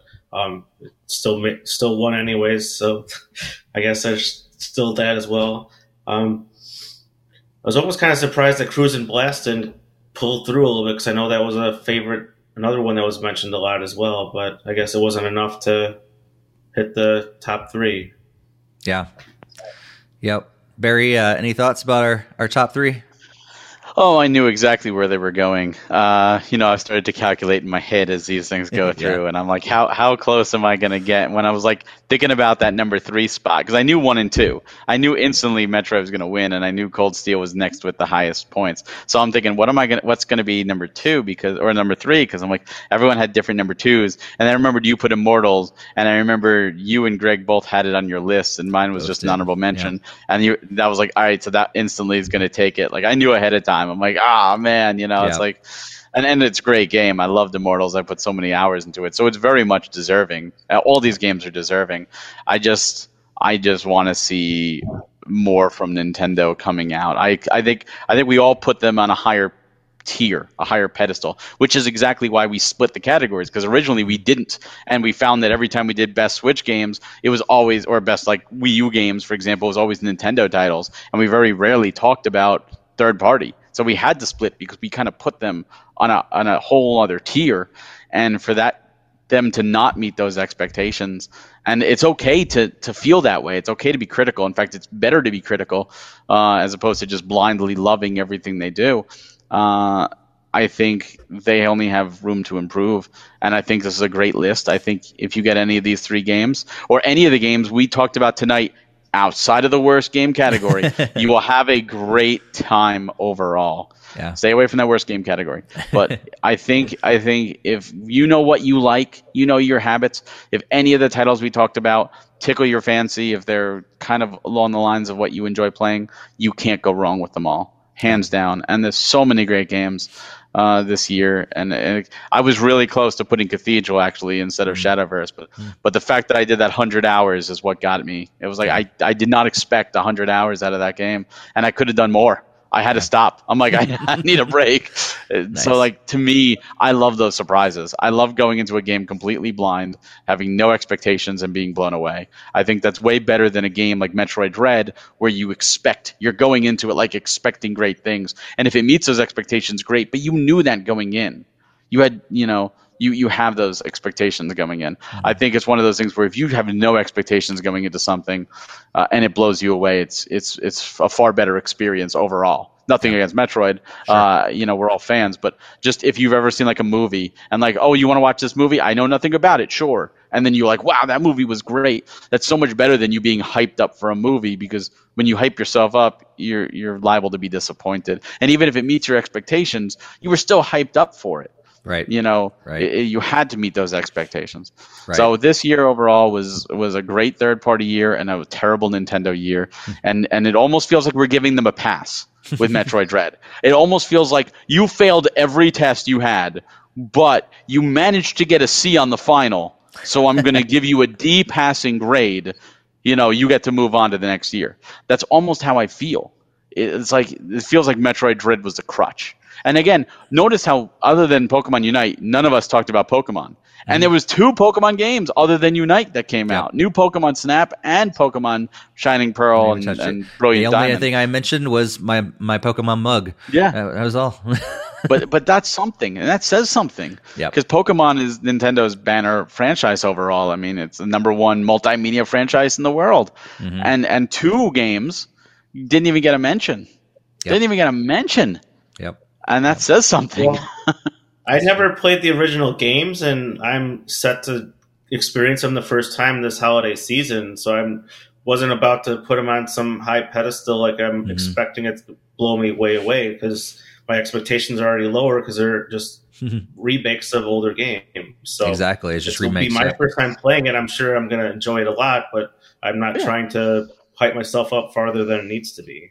Right. I'm Yeah. just so saying like that's usually their crutch, like Right. Nintendo's crutch, like Pokemon. We got Pokemon this holiday. We're good, Right. and I, and I'm sure it's going to sell. I bought it myself. Um, it's just one of those things where it's it's funny for us to not even mention it, and the only one mentioned was Unite, which I liked and, and Greg didn't. So Yeah. on two polar opposite lists, and New Pokemon Snap was a brand new game, and Mm-hmm. and no one talked about it. Not at all. Yep. Not at all. Um, Greg, the the chat room is is worried about your cat. Um, you need to address that. It, it's not that far down of a drop. I mean, it looks like I'm probably sitting up a lot higher than I am, but it's Okay, okay, like just- just whatever, making three sure. feet, and he just lands on his feet, and he just likes to jump up on the chair. He did that in few like a number of podcasts ago like, when he used to be upstairs. So That's funny. Yeah, I just I just wanted to you know clear it up just in case you know people watching later and they they didn't realize you know we talked about it in the chat. So um, but yeah, I think it's it's really interesting. You know, without with like I, I said before, without uh, Metroid Dread, uh, the rest of our our top picks were just filled with a bunch of third parties. I mean, it was really close. Bravely Default and uh, and Ys uh, Nine were right neck and neck. In fact, they were actually tied. I think Bravely Default Two might have won out because I think it got mentioned one extra time, I think. No, but maybe just honorable, honorable mentions. yeah, that's, that's, about it. But it was like it's pretty much tied. Um, and then yeah, Shadowverse, uh, Cruis'n Blast, like all these games that uh, normally we wouldn't have even given our time of day to like for a top three and they were neck and neck for number three um their number three spot uh which like you said like says some not so good stuff about nintendo but does say some great stuff about third party games. So you know it's a it's a it's a win lose but you know oh well. Um but looking forward to to next year. Um make sure you do uh, pay attention to our schedule. Where, like we said earlier, we're going to be taking um, about a month or so uh, off, and we'll be back on January 17th for our next live show. And that's when we're going to do our predictions for 2022. So that's going to be really fun. I'll try not to use my uh, so-called time machine as I, uh, you know, get my predictions. So I'll be, you know, not, not influenced or anything. Um, uh, Jakester's wanting to ride sometime or wants to borrow it. I don't, I don't know if it's possible. Um, but uh, we'll do that our next episode episode on January 17th. But, uh, but we're not done yet. We got a couple things still to make sure that you guys know about uh, before we wrap up this uh, this episode. So a couple quick headlines. Um, I think uh, i actually don't have the uh, the list in front of me. I forget who's going first. I think it's Greg. Greg. Greg, uh, tell us a little bit about uh, your thing, and then Barry can follow up with uh, with his other headline. Well, despite already talking about the Nintendo 64 Switch Online uh, app, um, they're finally getting their first new game added, and that's uh, Paper Mario 64. So that will be released in just uh, four days here on December 10th, and look forward to seeing where Paper Mario got it, where it started off on the N64. Nice. And uh, if you enjoyed our Game Awards, well, thank you. You might enjoy the inferior Game Awards put on by Geoff Keighley. I know he's always asking us for the proper, you know, answers to everything. We we can't always give him, but if you do want to give him a little bit of attention, uh, the Game Awards airs on December 9th, which is just three days away at 7:30 p.m. Eastern. Who knows? Maybe we'll see some Nintendo announcements because we haven't had a direct since September. Um, maybe some surprises. Maybe a new Smash character. Now it can't happen, no. but uh, who knows? We'll see. No, uh, thank you, Geoff Keighley, for putting the Game Awards on my birthday. Um, but uh, I actually can't watch them live. I've already talked about that, but we have, have something else going on that night at the same time. So unfortunately, can't watch them. I'm excited for Paper Mario, though. Um, I don't know how good of a port it's going to be, but um, considering our earlier conversation, um, but uh, I'm excited because I never got a chance to to play the original, and so uh, now having it, you know, I can I can actually try it out as long as it's uh, you know works semi good. it doesn't give me yeah, problems. I think I got a more a little bit more than halfway on Wii or Wii U, and then when my system got like stolen, then obviously I lost all that data. So um, I might actually trying to fire that up and try to actually complete it this time around, assuming that there's not any other outstanding issues. And as Jakester was pointing out, like this is the only game being added, and that kind of still stinks that they're trickling these games out, even though they're adding more consoles. So yeah, yeah, just uh, just one game at a time, and we're not even sure, you know, how often that's going to be, and it's that's really unfortunate. Um, before we jump into what games uh, we're going to be playing over the next uh, several weeks uh, into the holiday season and in the new year, I uh, just want to quickly uh, remind you if you have not done so yet, follow us on social media at Nintendo Fuse and also join us on Discord. Um, it's a great place for us to just keep this conversation going in between episodes. And like we said before, it's going to be a little bit longer uh, between this episode and the next one. So if you want to talk games, that is a great place to go. Link is on the screen, but also in our show notes and in the YouTube description, Twitch description as well. Um, love to have you uh, join our growing uh, community of, of gamers over there and uh, get to talk about games, get to talk about gaming events, and uh, just other random things as well. And uh, yeah, it's a great place to to chat. Um, a lot of the the people that have joined us in the live chat tonight are active in our Discord, and it's great to uh, keep that conversation going as well. Um, and uh, let's see, Kevin says he's uh, looking forward to speaking of our live chat. He's looking forward to watching the Game Awards, uh, pretty much just for Sting because uh, Sting's uh, singing that night and performing. So um, yeah, that'd be cool. I I really don't. does Sting have songs in games? Like, is there a connection of why Sting is performing at the Game Awards that I don't know about? Like, they're not having Weezer, so you know. I well, let's uh, let's move our attention toward uh, what's coming out over the next several weeks, and we actually we have it's a small list of games that we know that are coming out. A lot of games are still listed on the uh, winter 2021 uh, list, so they haven't been given uh, exact uh, dates, but we'll we'll see what we can do. Um, for those of you that are, are watching the the video version, I'm just going to give you a heads up. It's going to be a, a, little wonky on the screen while I fix some things, transitioning over from what we were doing earlier with the trailers to this.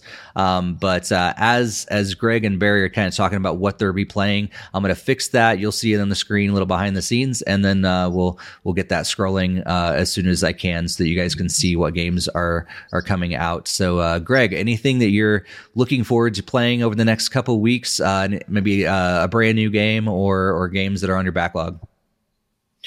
Um, at least for the until come closer to Christmas, it'll be mostly backlog. But after Christmas, I'll be definitely be diving into Shining Pearl and Brilliant Diamond, as I have both me and my daughter each getting like a copy, like one. So we have one of each game and be able to play back and forth. Um, then uh, in terms of other new ones, I don't think there'll be at least ones releasing in this next um, batch that we'll be picking up. I mean, I do kind of want to see how Arceus plays out, but other than that, I don't know if there's too many other games that I was looking forward to in the the list. All right, all right, Barry, how about you? Uh, I mean, my main game for this whole time is going to be Final Fantasy 14 Endwalker. I mean, it's just it's a no brainer. Uh, as long as I can get on and play, um, that is what my wife and I are doing and uh, that's going to take the most of my time. Still be doing some Animal Crossing uh, and Pokemon Unite. And uh, after I finish the main story of Endwalker and get to a comfortable spot where I don't feel as obligated to go through all the new content, if that time ever comes, uh, I do plan to. Oh, and he went to go grab another taco. Um, it's, it's always man, when he's talking. he wants so many tacos. I, I don't know. He's you know there's certain games that he has to put down for a taco, yep. and then he talks about other games, and you know, like I'm done. It's more tacos. yeah, more tacos. Um, so, anyways, as I was saying before, my wonderful thing disconnected me again.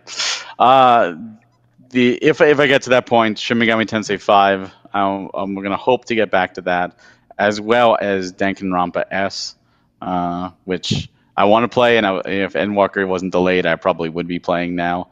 But uh, hoping to tackle that this holiday. Nice. No one mentioned Amer- uh, Merry Christmas Snowball Rumble or American Man. Uh, so I'm disappointed in that. Um, no. no, just just no. Um, no. But uh, yeah, make sure you guys do know uh, games like Loop Hero. Mentioned that before. It comes out on December 9th. Um, heard lots of really good things about that game. And uh, Shovel Knight Pocket Dungeon uh, comes out on December 13th. Life is Strange True Colors, uh, which is a game that Barry uh, talked about earlier. Um, and uh, it comes out sometime in the winter. So maybe before our next podcast, we'll see.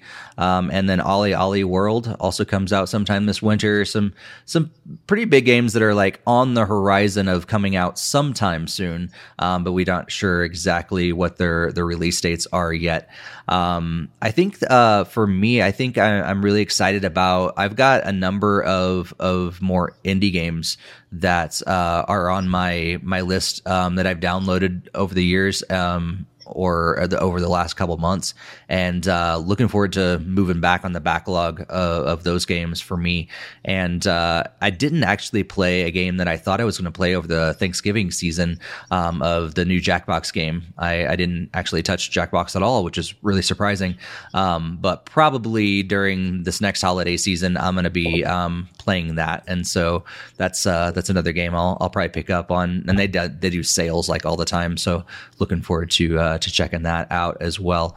Um, but uh, yeah, I think uh, that pretty much brings us to the end of episode 242, our Game of the Year awards. Uh, it's been exciting uh, talking about um, what our favorite games of this year have been with you guys. Um, love that we had a lot of input from our Discord server as well, and what their favorite games were, and and just a big range of games that, that we get to talk about uh, this year.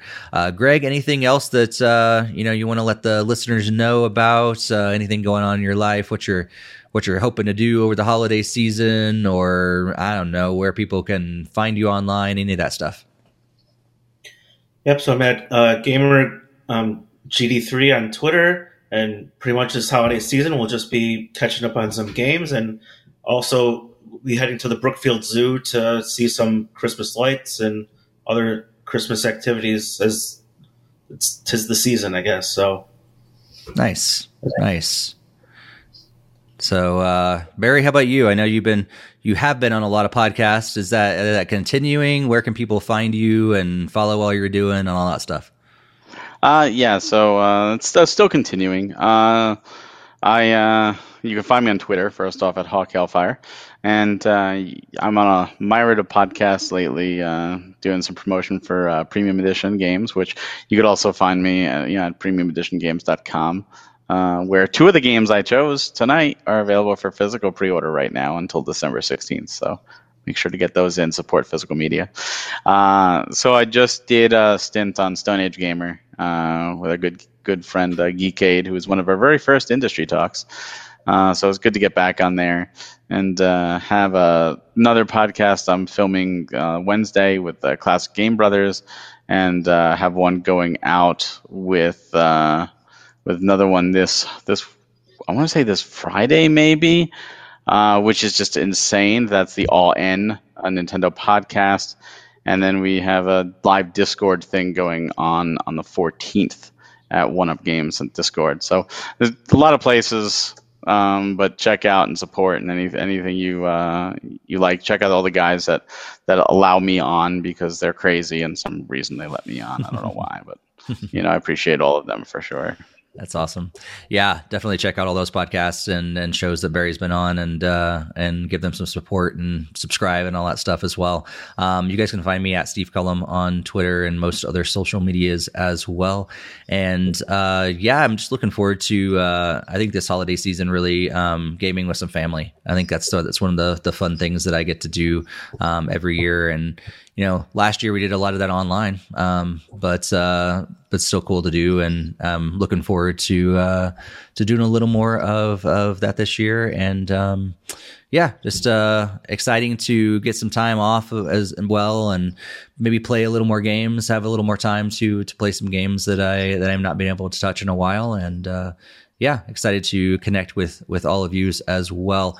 Um, but uh, yeah, that brings us to the end of episode 242. Like we said, our next live episode is going to be on January 17th, and at that point, we'll pretty much be every other week uh, on Monday evenings. So make sure you check us out live, join the chat room, and uh, of course, subscribe, all that good stuff, and share this with others.